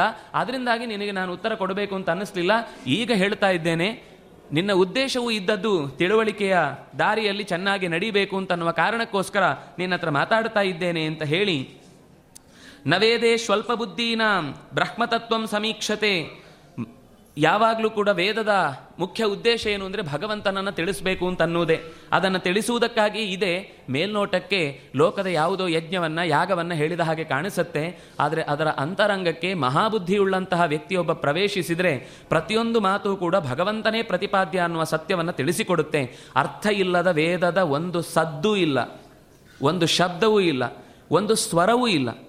ಅಲ್ಲಿ ಏನೇ ಶಬ್ದಗಳನ್ನು ನಾವು ಲೋಕದಲ್ಲಿ ಅವ್ಯಯ ಅಂತ ಹೇಳಿದರೆ ಅಲ್ಲಿ ಅತ್ಯಂತ ಮಹತ್ವವಾದ ಅರ್ಥವನ್ನು ಹೇಳಲಿಕ್ಕೋಸ್ಕರ ಇದೆ ಅಂತ ಅನ್ನೋದನ್ನು ವೇದಗಳು ಘಂಟಾಘೋಷವಾಗಿ ಹೇಳುವುದನ್ನು ಅರ್ಥ ಮಾಡಿಕೊಳ್ಳಿಕ್ಕೆ ಸಣ್ಣ ಬುದ್ಧಿಯವರಿಂದ ಸಾಧ್ಯ ಇಲ್ಲ. ಅವರೇನು ಅಂದರೆ ವೇದ ಮಂತ್ರ ಪಠನೆ ಮಾಡಿದರೆ ಫಲ ಸಿಗುತ್ತೆ ಅಂತ. ಫಲ ಸಿಗುತ್ತೆ ಹೌದು. ಆದರೆ ಅಷ್ಟೇ ಅದರ ಉದ್ದೇಶ ಅಲ್ಲ. ನಾವೊಂದು ದೊಡ್ಡ ಚಿನ್ನದ ಗಟ್ಟಿಯನ್ನು ತೆಗೆದುಕೊಂಡು ಹೋಗಿ ಎರಡು ತುತ್ತು ಅನ್ನ ಉಪ್ಪಿಟ್ಟು ಕೊಡು ಅಂತ ಕೇಳಿದ ಹಾಗಾಗುತ್ತೆ ಒಬ್ಬ ರಾಜನ ಹತ್ರ. ಹಾಗಲ್ಲ ವೇದದ ಬಳಕೆ, ಅದರ ಪ್ರತಿಯೊಂದು ಅಕ್ಷರವೂ ಕೂಡ ಭಗವಂತನನ್ನ ಸರ್ವ ಸರ್ವ ಪ್ರಾಣಿ ರುಚ ಏವ ವಿದ್ಯಾತ್, ಎಲ್ಲವೂ ಕೂಡ ಭಗವಂತನ ನಾಮವೇ ಆಗಿದೆ ಅನ್ನೋದನ್ನು ತಿಳಿದಾಗ ನಿನಗೆ ಈ ಥರದ ಎಲ್ಲ ಪ್ರಶ್ನೆಗಳು ಬರುವುದು ಸಾಧ್ಯ ಇಲ್ಲ. ಗುಣಾನುರಕ್ತಂ ವ್ಯಸನಾಯ ಜಂತೋ ಕ್ಷೇಮಾಯ ನೈರ್ಗುಣ್ಯ ಮಥೋ ಮನಸ್ಯಾತ್. ಈ ಮನಸ್ಸಿದೆಯಲ್ವಾ ಬಹಳ ಕಷ್ಟದ ಕೆಲಸ. ಅದು ಒಳ್ಳೆಯದಕ್ಕೂ, ಅದು ಕೀಲಿ. ಹೀಗೆ ತಿರುಗಿಸಿದರೆ ಬಿಡುಗಡೆ ಆಗುತ್ತೆ. ಉಲ್ಟಾ ತಿರುಗಿಸಿದರೆ ನಾವೇ ಸಿಕ್ಕಾಕೊಳ್ತೇವೆ ಆ ಮನಸ್ಸನ್ನು ಸ್ವಲ್ಪ ಹೊತ್ತು ನೀವು ರೆಸ್ಟ್ ಕೊಟ್ಟು, ಅದು ಹೇಗೆ ಹೋಗುತ್ತೋ ಹಾಗೆ ಬಿಟ್ಟು ಬಿಟ್ಟರೆ ನಾವು ಅಲ್ಲಿ ತನಕ ಮಾಡಿದ ಎಲ್ಲ ಕೆಲಸವನ್ನು ಕೂಡ ನೀರು ಒಳ್ಳೆಯ ಈ ಊಷರ ಅಂದರೆ ಮರುಭೂಮಿಯಲ್ಲಿ ನಾವು ನೀರು ಹಾಕಿ ಇಲ್ಲಿ ಒಂದು ಒಳ್ಳೆಯ ಗಿಡ ನೆಟ್ಟು ನಾವು ಬೆಳೆಸ್ತೇವೆ ಅಂದರೆ ಹೇಗಾಗುತ್ತೋ ಹಾಗೆ ಮನಸ್ಸು ನಮ್ಮ ಕೈಗೆ ಮತ್ತೆ ಸಿಗದ ಮರಳ ಸರಪಣಿಯಲ್ಲಿ ನಾವು ಕಟ್ ಕಟ್ಟಿಕೊಳ್ಳುವುದು ಅಂತ ಅನ್ನೋದು ಎನ್ನ, ಎಂಥ ಮೂರ್ಖತನವೋ ಹಾಗೆ ಮನಸ್ಸನ್ನು ನಾವು ಹಿಡಿದಿಡುವುದು ಅಂತ ಅನ್ನೋದು ಮೂರ್ಖತನದ ಕೆಲಸ. ಅದಕ್ಕೇನು ಮಾಡಬೇಕು? ಭ್ರಾತೃವ್ಯಂ ಏನಂ. ನಮ್ಮ ದೊಡ್ಡ ಶತ್ರು ಸಾಧನೆಯ ಹಾದಿಯಲ್ಲಿ ಬರುವ ತನಕ ಸಾಧನೆಯ ದಾರಿಗೆ ಸೇರಿಕೊಂಡ ನಂತರ ಸ್ವಲ್ಪ ಸಹಾಯವೂ ಇದೆ. ಆದರೆ ಅಲ್ಲಿಯ ತನಕ ಅದರ ಬಗ್ಗೆ ತುಂಬ ನಿಗಾ ಇಟ್ಟು ಇಟ್ಟು ಕೆಲಸ ಮಾಡಬೇಕಾದದ್ದು ಅಧಬ್ರವೀರ್ಯಂ ಉಪೇಕ್ಷೆಯ ಅಪಿ ಏಧಿತಂ ಅಪ್ರಮತ್ತಃ ಗುರೋಹೋ ಹರೇಹೇ ಚರಣೋಪಸೇವನಾತ್. ಎರಡೇ ದಾರಿ ಮನಸ್ಸನ್ನು ಹಿಡಿಬೇಕು ಅಂದರೆ ಒಂದು ಗುರುಗಳ ಸೇವೆ, ಒಂದು ಭಗವಂತನ ಸೇವೆ. ಸೇವೆ ಅಂತಂದರೆ ಸುಮ್ಮನೆ ಒಂದು ಚೀಟಿ ಬರೆಸುವುದು ಅಂತ ಸೇವೆ ಅಂತ ಹೇಳುವುದಲ್ಲ, ಅದು ಒಂದು ದಾರಿ ಇದೆ. ನಾವೇನೋ ದೊಡ್ಡ ಸೇವೆ ಕೊಟ್ಟಿದ್ದೇವೆ ಅಂತ ನಮ್ಗೆ ಏನೇನೋ ಕೆಲವು ಭ್ರಮೆಗಳಿವೆ. ನಾವು ಅಷ್ಟು ಜನಕ್ಕೆ ಊಟ ಹಾಕಿಸ್ತೇವೆ, ಅಷ್ಟು ಗೋವುಗಳನ್ನು ಸಾಕಿಸ್ತಾ ಇದ್ದೇವೆ, ಅಷ್ಟು ಜನರಿಗೆ ಬೇರೆ ಏನೇನೋ ಕೊಡ್ತೇವೆ ಅಂತ. ಆ ಸೇವೆಯು ಒಂದು ಸೇವೆ, ಸಂಪತ್ತಿನ ಸದ್ವಿನಿಯೋಗ ಅನ್ನೋದು ಒಂದು ಸೇವೆ ಇದೆ. ಅದಕ್ಕಿಂತ ಹೆಚ್ಚು ಸೇವೆ ಅಂತಂದರೆ ಸಂಕೀರ್ತನೆ. ನಮ್ಮ ನಾಲಿಗೆಯನ್ನು ಭಗವಂತನ ನಾಮಸ್ಮರಣೆಗಾಗಿ ಬಳಸುವುದು, ನಮ್ಮ ಕಣ್ಣನ್ನು ಭಗವಂತನ ರೂಪ ನೋಡಲಿಕ್ಕಾಗಿ ಬಳಸುವುದು ಕಾಲನ್ನು ತೀರ್ಥ ಯಾಟನೆಗೋಸ್ಕರ ಅದರ ಜೊತೆಗೆ ಕೈಯನ್ನು ಪೂಜೆಗೋಸ್ಕರ, ಹೀಗೆ ಪ್ರತಿಯೊಂದು ಕೆಲಸವನ್ನು ಕೂಡ ಭಗವಂತನ ಸೇವೆಗೋಸ್ಕರ ನಮ್ಮ ಬದುಕನ್ನು ಈಡೇರಿಸುವುದು ಅಂತ ಏನಿದೆ, ಅದು ನಿಜವಾದ ಸೇವೆ.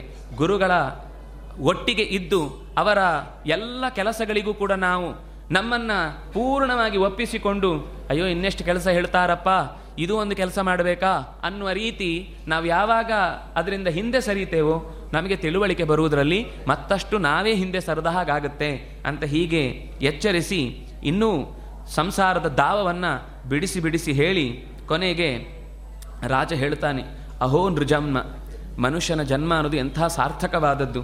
ಇಂತಹ ಜನ್ಮದಲ್ಲಿ ಬಂದ ಮೇಲೆ ಭಗವಂತನ ಎಚ್ಚರಿಕೆಯನ್ನು ಪಡೆಯದೆ ಹೋದರೆ ಅಂಥ, ಅಂಥದ್ರಲ್ಲೂ ನಿಮ್ಮಂಥವರು ಸಿಗದೇ ಹೋದರೆ ನಮ್ಮ ಬದುಕು ವ್ಯರ್ಥ. ಯಾಕೆಂದ್ರೆ ತೀರ್ಥಂ ಕಾಲೇನ ಫಲತಿ. ತೀರ್ಥಕ್ಷೇತ್ರದ ಯಾತ್ರೆ ಮುಳುಗು ಹಾಕುವುದು, ಅಲ್ಲೂ ಕೂಡ ನಮಗೆ ಎಚ್ಚರ ಇದ್ದರೆ ಫಲತಿ.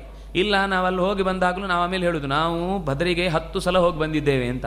ಹತ್ತು ಸಲ ನಾವು ಹೋಗಿ ಬಂದದ್ದಲ್ಲ, ಭಗವಂತ ಕರೆಸ್ಕೊಂಡು ನಮ್ಮನ್ನು ಹತ್ತು ಸಲ ಆ ವಿಶೇಷ ಪುಣ್ಯ ದೊರಕಿಸಿದ್ದು ಅಂತ ಎಚ್ಚರ ಬಾರದೆ ಹೋದರೆ, ಹೀನ ಗುಣಗಳ ಹಿಂಗದೆ ಗಂಗೆಯ ಸ್ನಾನವ ಮಾಡಿದರೇನು ಫಲ? ಶ್ರೀನಿಧಿ ಪುರಂದರ ವಿಠಲನ ನೆನೆಯದೆ ಮೌನವ ಮಾಡಿದರೇನು ಫಲ? ನಾವು ತುಂಬ ಮೌನರಿ ಇವತ್ತು ಏಕಾದಶಿ ಅಂತ ಇರುತ್ತೆ. ನೆನಪೇ ಇಲ್ಲ ದೇವರದ್ದು, ಮನನವೇ ಇಲ್ಲ, ಏನೂ ಅರ್ಥ ಇಲ್ಲ. ಅದೇ ರೀತಿ ಗಂಗೆಯಲ್ಲಿ ಮಿಂದು ಬಂದೆವು ಅಂತ ಹೇಳಿಕೊಂಡ್ರೆ ಉಪಯೋಗ ಇಲ್ಲ. ಮುಳುಗು ಹಾಕುವಾಗ ಪ್ರತಿಯೊಂದು ಕ್ಷಣದಲ್ಲೂ ಕೂಡ ಜಗತ್ತಿನಲ್ಲಿ ಎಲ್ಲೂ ಸಿಗದ ಮನೋಮಲವನ್ನು ತ್ಯಾಗ ಮಾಡಲಿಕ್ಕಾಗುವಂತಹ ಭಗವಂತನ ರೂಪವನ್ನು ಹೊತ್ತ ನೀರಿನಲ್ಲಿ ದ್ರವರೂಪೇಣ ಗಂಗೆಯ ರೂಪದಲ್ಲಿ, ನೀರಿನ ರೂಪದಲ್ಲಿ ಸೇರಿಕೊಂಡ ಭಗವಂತನಲ್ಲಿ ಮುಳುಗಿ ನನ್ನ ಮನಸ್ಸಿನ ಕೊಳೆಗಳನ್ನೆಲ್ಲ ನಾನು ಇಲ್ಲಿ ಬಿಟ್ಟು ಬರ್ತಾ ಇದ್ದೇನೆ. ಎಲ್ಲೆಲ್ಲೋ ಬಿಟ್ಟು ಬರಬೇಕು ಬಿಟ್ಟು ಬರಬೇಕು ಅಂತ ಹೇಳ್ತಾರಲ್ವ? ನಿಜವಾಗಿ ಬಿಟ್ಟು ಬರಬೇಕಾದ್ದೇನು? ನಮ್ಮ ದುಶ್ಚರಿತವನ್ನು. ನಮ್ಮ ಕೆಟ್ಟ ಯೋಚನೆಗಳನ್ನು, ನಮ್ಮಲ್ಲಿರುವ ಅಸೂಯೆಗಳನ್ನು, ಇನ್ನೊಬ್ಬರನ್ನು ಕಂಡ್ರೆ ಏನೋ ಒಂಥರ ಮತ್ಸರ ಮತ್ತಹ ಸರತಿ ನನ್ನಿಂದ ಮುಂದೆ ಹೋಗ್ತಾ ಇದ್ದಾನೆ ಅವನು, ನಾನೇನೋ ಹಿಂದೆ ಬಿಡ್ತಾ ಇದ್ದೇನೆ ಅಂತನ್ನುವ ನಮ್ಮ ನಮ್ಮ ಸಣ್ಣತನಗಳೇನಿದೆ, ಅದು ಬಿಡಬೇಕು. ಅದನ್ನು ಬಿಡ್ಲಿಕ್ಕೋಸ್ಕರ ಕೆಲವೆಲ್ಲ ನೆಪ. ಆಹಾರ ತುಂಬ ಇಷ್ಟವಾದದ್ದೊಂದು ಬಿಡಬೇಕು. ಯಾರೋ ಒಬ್ರು ಹೇಳಿದಂತೆ ನಿಮಗೆ ತುಂಬ ಇಷ್ಟವಾದದ್ದು ಏನು ಬಿಟ್ರಿ ಅಂತ. ನಾನು ಬದ್ರಿನೇ ಬಿಟ್ಟು ಬಂದಿದ್ದೇನೆ ಅಂತ. ಯಾಕಂದ್ರೆ ಅದನ್ನು ತರಲಿಕ್ಕೆ ಆಗೋದಿಲ್ಲ ಅದು ನನಗೆ ತುಂಬ ಇಷ್ಟ. ಯಾವುದು ಅಂಟಬಾರದು ಅಂತ. ಅಂದರೆ ಯಾವುದೇ ಒಂದು ವಸ್ತು ಅಥವಾ ಇನ್ಯಾವುದೋ ಒಂದು ವ್ಯಕ್ತಿ, ಅದು ನಮಗೆ ಭಗವಂತನ ಇರವಿಗೆ ನೆನಪಾಗಿ ಸಿಗಬೇಕಷ್ಟೇ ಹೊರತು ಆ ವಸ್ತುವೇ ಭಗವಂತ ಅನ್ನುವ ದಡ್ಡತನದಿಂದ ನಾವು ಪ್ರತೀಕವನ್ನೇ ಪ್ರ, ಪರಮಾತ್ಮ ಅಂತ ಯೋಚಿಸಿ ಅದರ ಹತ್ತಿರದಲ್ಲಿ, ಅದು ಬಿಟ್ಟು ನಾನು ಬರುವುದಿಲ್ಲ ಅಂತ ಮೂರ್ಖತನದಲ್ಲಿ ಮಾತನಾಡಬಾರದು ಅನ್ನುವ ಎಚ್ಚರಿಕೆಯನ್ನು ಕೊಟ್ಟು, ನಮೋ ಮಹದ್ಭ್ಯೋಸ್ತು, ನಮಃ ಶಿಶುಭ್ಯ, ನಮೋ ಯುವಭ್ಯೋ, ನಮ ಆವಟುಭ್ಯ, ಯೇ ಬ್ರಾಹ್ಮಣಾ, ಗಾಂ ಅವಧೂತಲಿಂಗಾಶ್ಚರಂತಿ ತೇಭ್ಯ ಶಿವಮಸ್ತು ರಾಜ್ಞಾಂ. ಎಂಥ ಒಳ್ಳೆ ಮಾತು ಅಂದರೆ ಇದು ವೇದದ ಮಾತು. ನಮೋ ಮಹದ್ಭ್ಯೋ ನಮೋರ್ಭಕೇಭ್ಯೋ ನಮೋ ಯುವಭ್ಯೋ, ನಮ ಆಶಿನೇಭ್ಯ. ನಾವು ಈ ಮಾತನ್ನು ಇಲ್ಲಿ ಅರ್ಥ ಮಾಡಿಕೊಳ್ಳಬೇಕು ಅಂತ. ಅಲ್ಲಿ ಏನು ಅಂತ ಗೊತ್ತಾಗೋದಿಲ್ಲ. ಆಶಿನೇಭ್ಯ ಅಂತ ವೇದದಲ್ಲಿದೆ. ಇಲ್ಲಿ ಅದನ್ನು ಬಿಡಿಸಿ ಹೇಳಿದರು, ನಮ ಆವಟುಭ್ಯ. ಇನ್ನೂ ಪುಟ್ಟ ಪುಟ್ಟ ಶರೀರದಿಂದ ನಿತ್ಯದ ಎಂಟು ವರ್ಷದ ಹುಡುಗ ಗಾಯತ್ರಿ ಜಪವು ಮಾಡಿಕೊಂಡು ಪ್ರಹ್ಲಾದನಂತೆಯೋ ಅಥವಾ ನ, ನಚಿಕೇತನಂತೆಯೋ ಧ್ರುವನಂತೆಯೋ ಒಳಗಿನಿಂದ ಹೃದಯದಲ್ಲಿ ಯಾರನ್ನು ಯಾರು ತುಂಬಿಕೊಂಡಿದ್ದಾರೆ ಅಂತ ಯಾರಿಗೆ ಗೊತ್ತು? ಎಂಥ ರೂಪದಲ್ಲಿ ದೊಡ್ಡವರು ಸೇರ್ತಾರೆ, ನಮ್ಮ ಎದುರುಗಡೆ ಸಿಗ್ತಾರೆ ಅಂತ ಗೊತ್ತಿಲ್ಲ. ನಾವು ಅವರ ತಲೆಬೆಳ್ಳಗಾಗಿದ್ದನ್ನು ನೋಡಿ, ದೊಡ್ಡ ಸ್ಥಾನದಲ್ಲಿ ಕೂತದ್ದು ನೋಡಿ, ದೊಡ್ಡ ಆಚಾರ್ಯರ ಹತ್ರ ಓದಿ ಬಂದದ್ದನ್ನು ನೋಡಿ, ಅಥವಾ ತುಂಬ ಯಾವುದೋ ದೊಡ್ಡ ಕ್ಷೇತ್ರದಲ್ಲಿ ಪೂಜೆ ಮಾಡಿ ಬಂದವರು ಅಂತ ನೋಡಿ, ಅಥವಾ ಇಂಥ ಕಾಲದಲ್ಲಿ ಇಂಥ ವ್ಯಕ್ತಿಯ ಜೊತೆಗೆ ಇಷ್ಟು ಸೊತ್ತು ಇದ್ದವರು ಅಂತ ನೋಡಿ, ಅಷ್ಟೇ ದೇವರನ್ನ ಅಥವಾ ದೇವರ ಚಿಂತನೆಯನ್ನು ತಿನ್, ತಿಳಿದವರು ಅಂತ ಭಾವಿಸಿದರೆ ನಾವು ದಡ್ಡರಾಗಿ ಬಿಡ್ತೇವೆ ಯಾವ ರೂಪದಿಂದ ಕೂಡಲೂ ನಮಗೆ ದೇವರ ಚಿಂತನೆಯನ್ನು ಕೊಡುವಂತಹ ವ್ಯಕ್ತಿ ಎದುರಿಗೆ ಕಾಣಿಸಬಹುದು. ಅದಕ್ಕೆ ಅಂತಹ ಮಹಾತ್ಮರಿಗೆ, ಅಂತಹ ಮಗುವಿಗೆ, ಅಂತಹ ಯುವಕರಿಗೆ, ಅಂತಹ ಒಟುಗಳಿಗೆ ಯಾರು ಭಗವಂತನನ್ನು ತಿಳಿದಂತಹ ದೊಡ್ಡವರು ಅಂತಿದ್ದಾರೋ, ಅವಧೂತ ಲಿಂಗ, ಲಿಂಗಾಹ ಚರಂತಿ, ತಿಳಿಯದಂತೆ, ಕಾಣಿಸಿಕೊಳ್ಳದಂತೆ, ಮೇಲುನೋಟಕ್ಕೆ ವೇಷದಲ್ಲಿ ಅತ್ಯಂತ ಮೂರ್ಖರು. ಈ ಭರತನು ಕೊನೆ ಕೊನೆಗೆ ಹಾಗೆ ಬದುಕಿದ್ದು, ಅವರಪ್ಪ ವೃಷಭದೇವ ಅಂತೂ ತನ್ನ ಬದುಕನ್ನೇ ಯಾರಿಗೂ ಅರ್ಥ ಆಗದಂತೆ ನಡೆಸಿಕೊಂಡ. ಹೀಗೆ ನಮ್ಮ ಕಣ್ಣ ಮುಂದೆ ಕಾಣಿಸಿಕೊಳ್ಳುವ ಮೇಲ್ನೋಟದ ವೇಷವನ್ನು ನೋಡಿ ನಾವು ಇವರು ತಿಳಿದವರು, ಇವರು ತಿಳಿದವರಲ್ಲ, ಇವರು ದೊಡ್ಡವರು, ಇವರು ದೇ, ದೊಡ್ಡವರಲ್ಲ, ಇವರು ದೇವರ ಹತ್ರ ಬಹಳ ಹತ್ತಿರದಲ್ಲಿರುವವರು ಇವರು ಹತ್ತಿರದಲ್ಲಿ ಇರುವವರಲ್ಲ ಅಂತ ಹೀಗೆ ವಿಭಾಗ ಮಾಡಿ ನೋಡುವುದಕ್ಕೆ ಸಾಧ್ಯ ಇಲ್ಲ ಅನ್ನುವ ಎಚ್ಚರ ಶಿವಮಸ್ತು ರಾಜ್ಞ. ಒಳ್ಳೆ ಮಾತು ಹೇಳ್ತಾನೆ. ಇಂತಹ ದೊಡ್ಡವರ ಅನುಗ್ರಹ ಕ್ಷತ್ರಿಯರಿಗೆ ಸದಾ ಇರಲಿ. ಕ್ಷತ್ರಿಯರಿಗೆ ಯಾವಾಗಲೂ ಕೂಡ ಇಂತಹ ಬ್ರಾಹ್ಮಣರ ರಕ್ಷೆ ಸಿಗಲಿ. ಇದು ಸಿಗದೇ ಹೋದರೆ ನಮ್ಮ ಬದುಕು ಮುಕ್ತಾಯ ಆಗುತ್ತೆ ಅಂತ ಯೋಚಿಸಿ ಮುಂದೆ ರಾಜ ಪ್ರಶ್ನೆ ಕೇಳ್ತಾನೆ ಈ ಸಪ್ತ ದ್ವೀಪಗಳನ್ನು ಪ್ರಿಯವ್ರತನ ಆಡ್, ಆಡಳಿತದ ಸಂದರ್ಭದಲ್ಲಿ ವಿಭಾಗ ಆಯಿತು. ಏಳು ಜನ ಆಡಳಿತ ನಡೆಸಿದರು. ಆಮೇಲೆ ಮತ್ತೆ ಒಂಬತ್ತು ವರ್ಷಗಳನ್ನು ಭರತನ ಜೊತೆಗಿದ್ದ ಎಲ್ಲ ಹಿರಿಯರೆಲ್ಲ ಆಳಿದ್ರು. ಅದರ ಬಗ್ಗೆ ನನಗೆ ಬಿಡಿಸಿ ಹೇಳಿ ಅಂತ ಹೇಳಿದಾಗ ಆಗ ಬಹಳ ಚೆನ್ನಾಗಿ ಮೊದಲೊಂದು ಗಾಯತ್ ಗಂಗೆಯ ಗದ್ಯ ಬರುತ್ತೆ, ಭಾಗೀರಥಿ ಗದ್ಯ ಅಂತ. ಭಗವಂತ, ಅಂದರೆ ಇಡೀ ಮೇರು ಪರ್ವತವನ್ನು ನಾಲ್ಕು ದಿಕ್ಕುಗಳಲ್ಲಿ ವಿಭಾಗ ಮಾಡಿ, ನಾಲ್ಕು ದಿಕ್ಕುಗಳಲ್ಲಿರುವ ಬೇರೆ ಬೇರೆ ಪ್ರದೇಶಗಳನ್ನು ಹೇಳಿ, ಆ ಪ್ರದೇಶದ ದಕ್ಷಿಣದ ದಿಕ್ಕಿಗೆ ಸಂಬಂಧಪಟ್ಟಂತಹ ಈ ದ್ವೀಪಗಳನ್ನು ಹೇಳಿ, ಆ ದ್ವೀಪದಲ್ಲಿ ಜಂಬೂದ್ವೀಪ, ಆ ಜಂಬೂದ್ವೀಪದಲ್ಲಿ ಒಂಬತ್ತು ವರ್ಷ, ಆ ವರ್ಷದಲ್ಲಿರುವಂತಹ ವಿಶೇಷವಾದ ತ್ರಿಪದಗ ಸ್ವರ್ಗದಲ್ಲಿ, ಭೂಮಿಯಲ್ಲಿ, ಮತ್ತು ಭಗೀರಥ ತನ್ನ ಪೂರ್ವಜರನ್ನು ಉದ್ಧರಿಸಲಿಕ್ಕೆ ಕೊಂಡು ಹೋದ ಸಗರ ಪುತ್ರರೆಲ್ಲ ಸೇರಿಕೊಂಡ ಕಪಿಲರ ಆಶ್ರಮದಲ್ಲಿ ಸೇರಿಕೊಂಡ ಮೂರು ಜಾಗದಲ್ಲಿ ಗಾಮಿನಿಯಾಗಿ ಓಡಾಡುತ್ತಾ ಭೂಮಿಯನ್ನು ಪವಿತ್ರೀಕರಿಸ್ತಾ ಇರುವಂತಹ, ಗಂಗೆ ಇರುವಂತಹ ಜಾಗ ಅಂತ ಹೇಳಿ ಭಾರತದ ಉಲ್ಲೇಖವನ್ನು ಮಾಡ್ತಾರೆ. ಆ ಸಂದರ್ಭದ ಮಾತುಗಳಲ್ಲಿ ಯಾರು ಯಾರು ಏನೇನು ಆಳ್ತಾ ಇದ್ರು ಅಂತ ಮೊದಲು ಹೇಳ್ತಾ, ಇಳಾವೃತ ಭಾಗದಲ್ಲಿ ಭವಾನಿಯಿಂದ ಕೂಡಿದಂತಹ ಶಿವ ತನ್ನ ಅಂತರಂಗದ ರೂಪವಾದ ಸಂಕರ್ಷಣನ ಪ್ರಾರ್ಥನೆ ಮಾಡ್ತಾ ಇದ್ದ. ಅಲ್ಲಿಯ ಮಂತ್ರ ಹೀಗಿದೆ, ಓಂ ನಮೋ ಭಗವತೆ ಮಹಾಪುರುಷಾಯ ಮಹಾಗುಣ ಸಂಖ್ಯಾತಾಯ ಅನಂತಾಯ ವ್ಯಾಪಕಾಯ ನಮೋ ನಮಃ. ಭಗವಂತನ ಅಲ್ಲಿಯ ಚತು ರುದ್ರದೇವನ ಪ್ರಾರ್ಥನೆ ಯಾವ ರೀತಿ ಇತ್ತು ಅಂತಂದರೆ ಅಲ್ಲಿಯ ಮೂಲ ಮಂತ್ರ ಮಹಾಪುರುಷಾಯ. ಜಗತ್ತಿನ ಪ್ರತಿಯೊಂದು ಶರೀರದೊಳಗೂ ಪ್ರವೇಶ ಮಾಡಿದ. ಪ್ರ- ಬ್ರಹ್ಮಾಂಡವನ್ನೇ ಒಂದು ಶರೀರವನ್ನಾಗಿ ತೊಟ್ಟಂತಹ ಎಲ್ಲದಕ್ಕಿಂತಲೂ ಪುರುಸಹ ಎಲ್ಲದಕ್ಕಿಂತ ಹಿರಿದಾದನಾದಂತಹ ಭಗವಂತನಿಗೆ ನನ್ನ ನಮಸ್ಕಾರ ಎಂತಹ ಪೂರ್ಣ ಜ್ಞಾನಾತ್ಮನೇ ನಮಃ, ಪೂರ್ಣೈಶ್ವರ್ಯಾತ್ಮನೇ ನಮಃ, ಪೂರ್ಣಪ್ರಭಾತ್ಮನೇ ನಮಃ ಅಂತ ನಾವು ನಿತ್ಯದಲ್ಲಿ ಹೇಳುವ ವಿಚಿತ್ರವಾದ, ಯಾರಲ್ಲೂ ಸಂಪೂರ್ಣವಾಗಿ ಕಾಣ ಸಿಗದಂತಹ ಆರು ಅಪೂರ್ವವಾದ ವಷಟ್ಕಾರ ಅಂತ ಕರೆಸುವಂತಹ ಭಗವಂತನ ಸರ್ವಗುಣ ಸಂಖ್ಯಾನ ಲೆಕ್ಕ ಮಾಡಿದಷ್ಟು ಲೆಕ್ಕ ಮಾಡಿದಷ್ಟು ಮುಗಿಯದ ಎಲ್ಲ ಥರದ ಗುಣಗಳಿಂದ ಒಂದು ಕಡೆ ಸೇರಿಕೊಂಡ ಕೊನೆಯಿಲ್ಲದಂತಹ ಅವ್ಯಕ್ತನಾದಂತಹ ಭಗವಂತನಿಗೆ ನಮಸ್ಕಾರ ಅಂತ ರುದ್ರದೇವ ತನ್ನ ಹೆಂಡತಿಯ ಜೊತೆಗೆ ಇಳಾವೃತದಲ್ಲಿ ಪ್ರಾರ್ಥನೆ ಮಾಡ್ತಾ ಇರ್ತಾನೆ. ಇಳಾವೃತ ಅಂತ ಹಿಂದೆ ರಾಜನ ಹೆಸರು ಬಂದಿತ್ತು. ಅವನ ಹೆಸರಿನಲ್ಲಿ ಆ ಜಾಗವೂ ಇದೆ. ಮುಂದೆ ಭದ್ರಶ್ರವ ಅನ್ನುವವನು ಆ ಭದ್ರಶ್ರವದ ಜಾಗದಲ್ಲಿಯೇ ಧರ್ಮಸುತ ಅನ್ನುವ ಹೆಸರಿನಿಂದ ಅವನ ಮಕ್ಕಳು ಸೇರಿಕೊಂಡು ವಾಸುದೇವನ ಹಯಶೀರ್ಷ ಅನ್ನುವ ರೂಪದಿಂದ ಉಪದೇಶವನ್ನು ಪಡೆದು ಭಗವಂತನ ಚಿಂತನೆಯನ್ನು ಮಾಡ್ತಾ ಇದ್ದಾನೆ. ನಮೋ ಭಗವತೆ ಧರ್ಮಾಯ ಆತ್ಮಶೋಧನಾಯ ನಮಃ. ತುಂಬ ಸುಂದರವಾದ ಹರ್ಷಿ ಹಯಗ್ರೀವ ಮಂತ್ರ ಇದು. ಭಗವತೆ ಧರ್ಮಾಯ ಎಲ್ಲವನ್ನೂ ಧಾರಣೆ ಮಾಡಿದ. ಜಗತ್ತಿನ ಎಲ್ಲವನ್ನೂ ಕೂಡ ತನ್ನ ಧರ್ಮ ಅಂದರೆ ಏನು?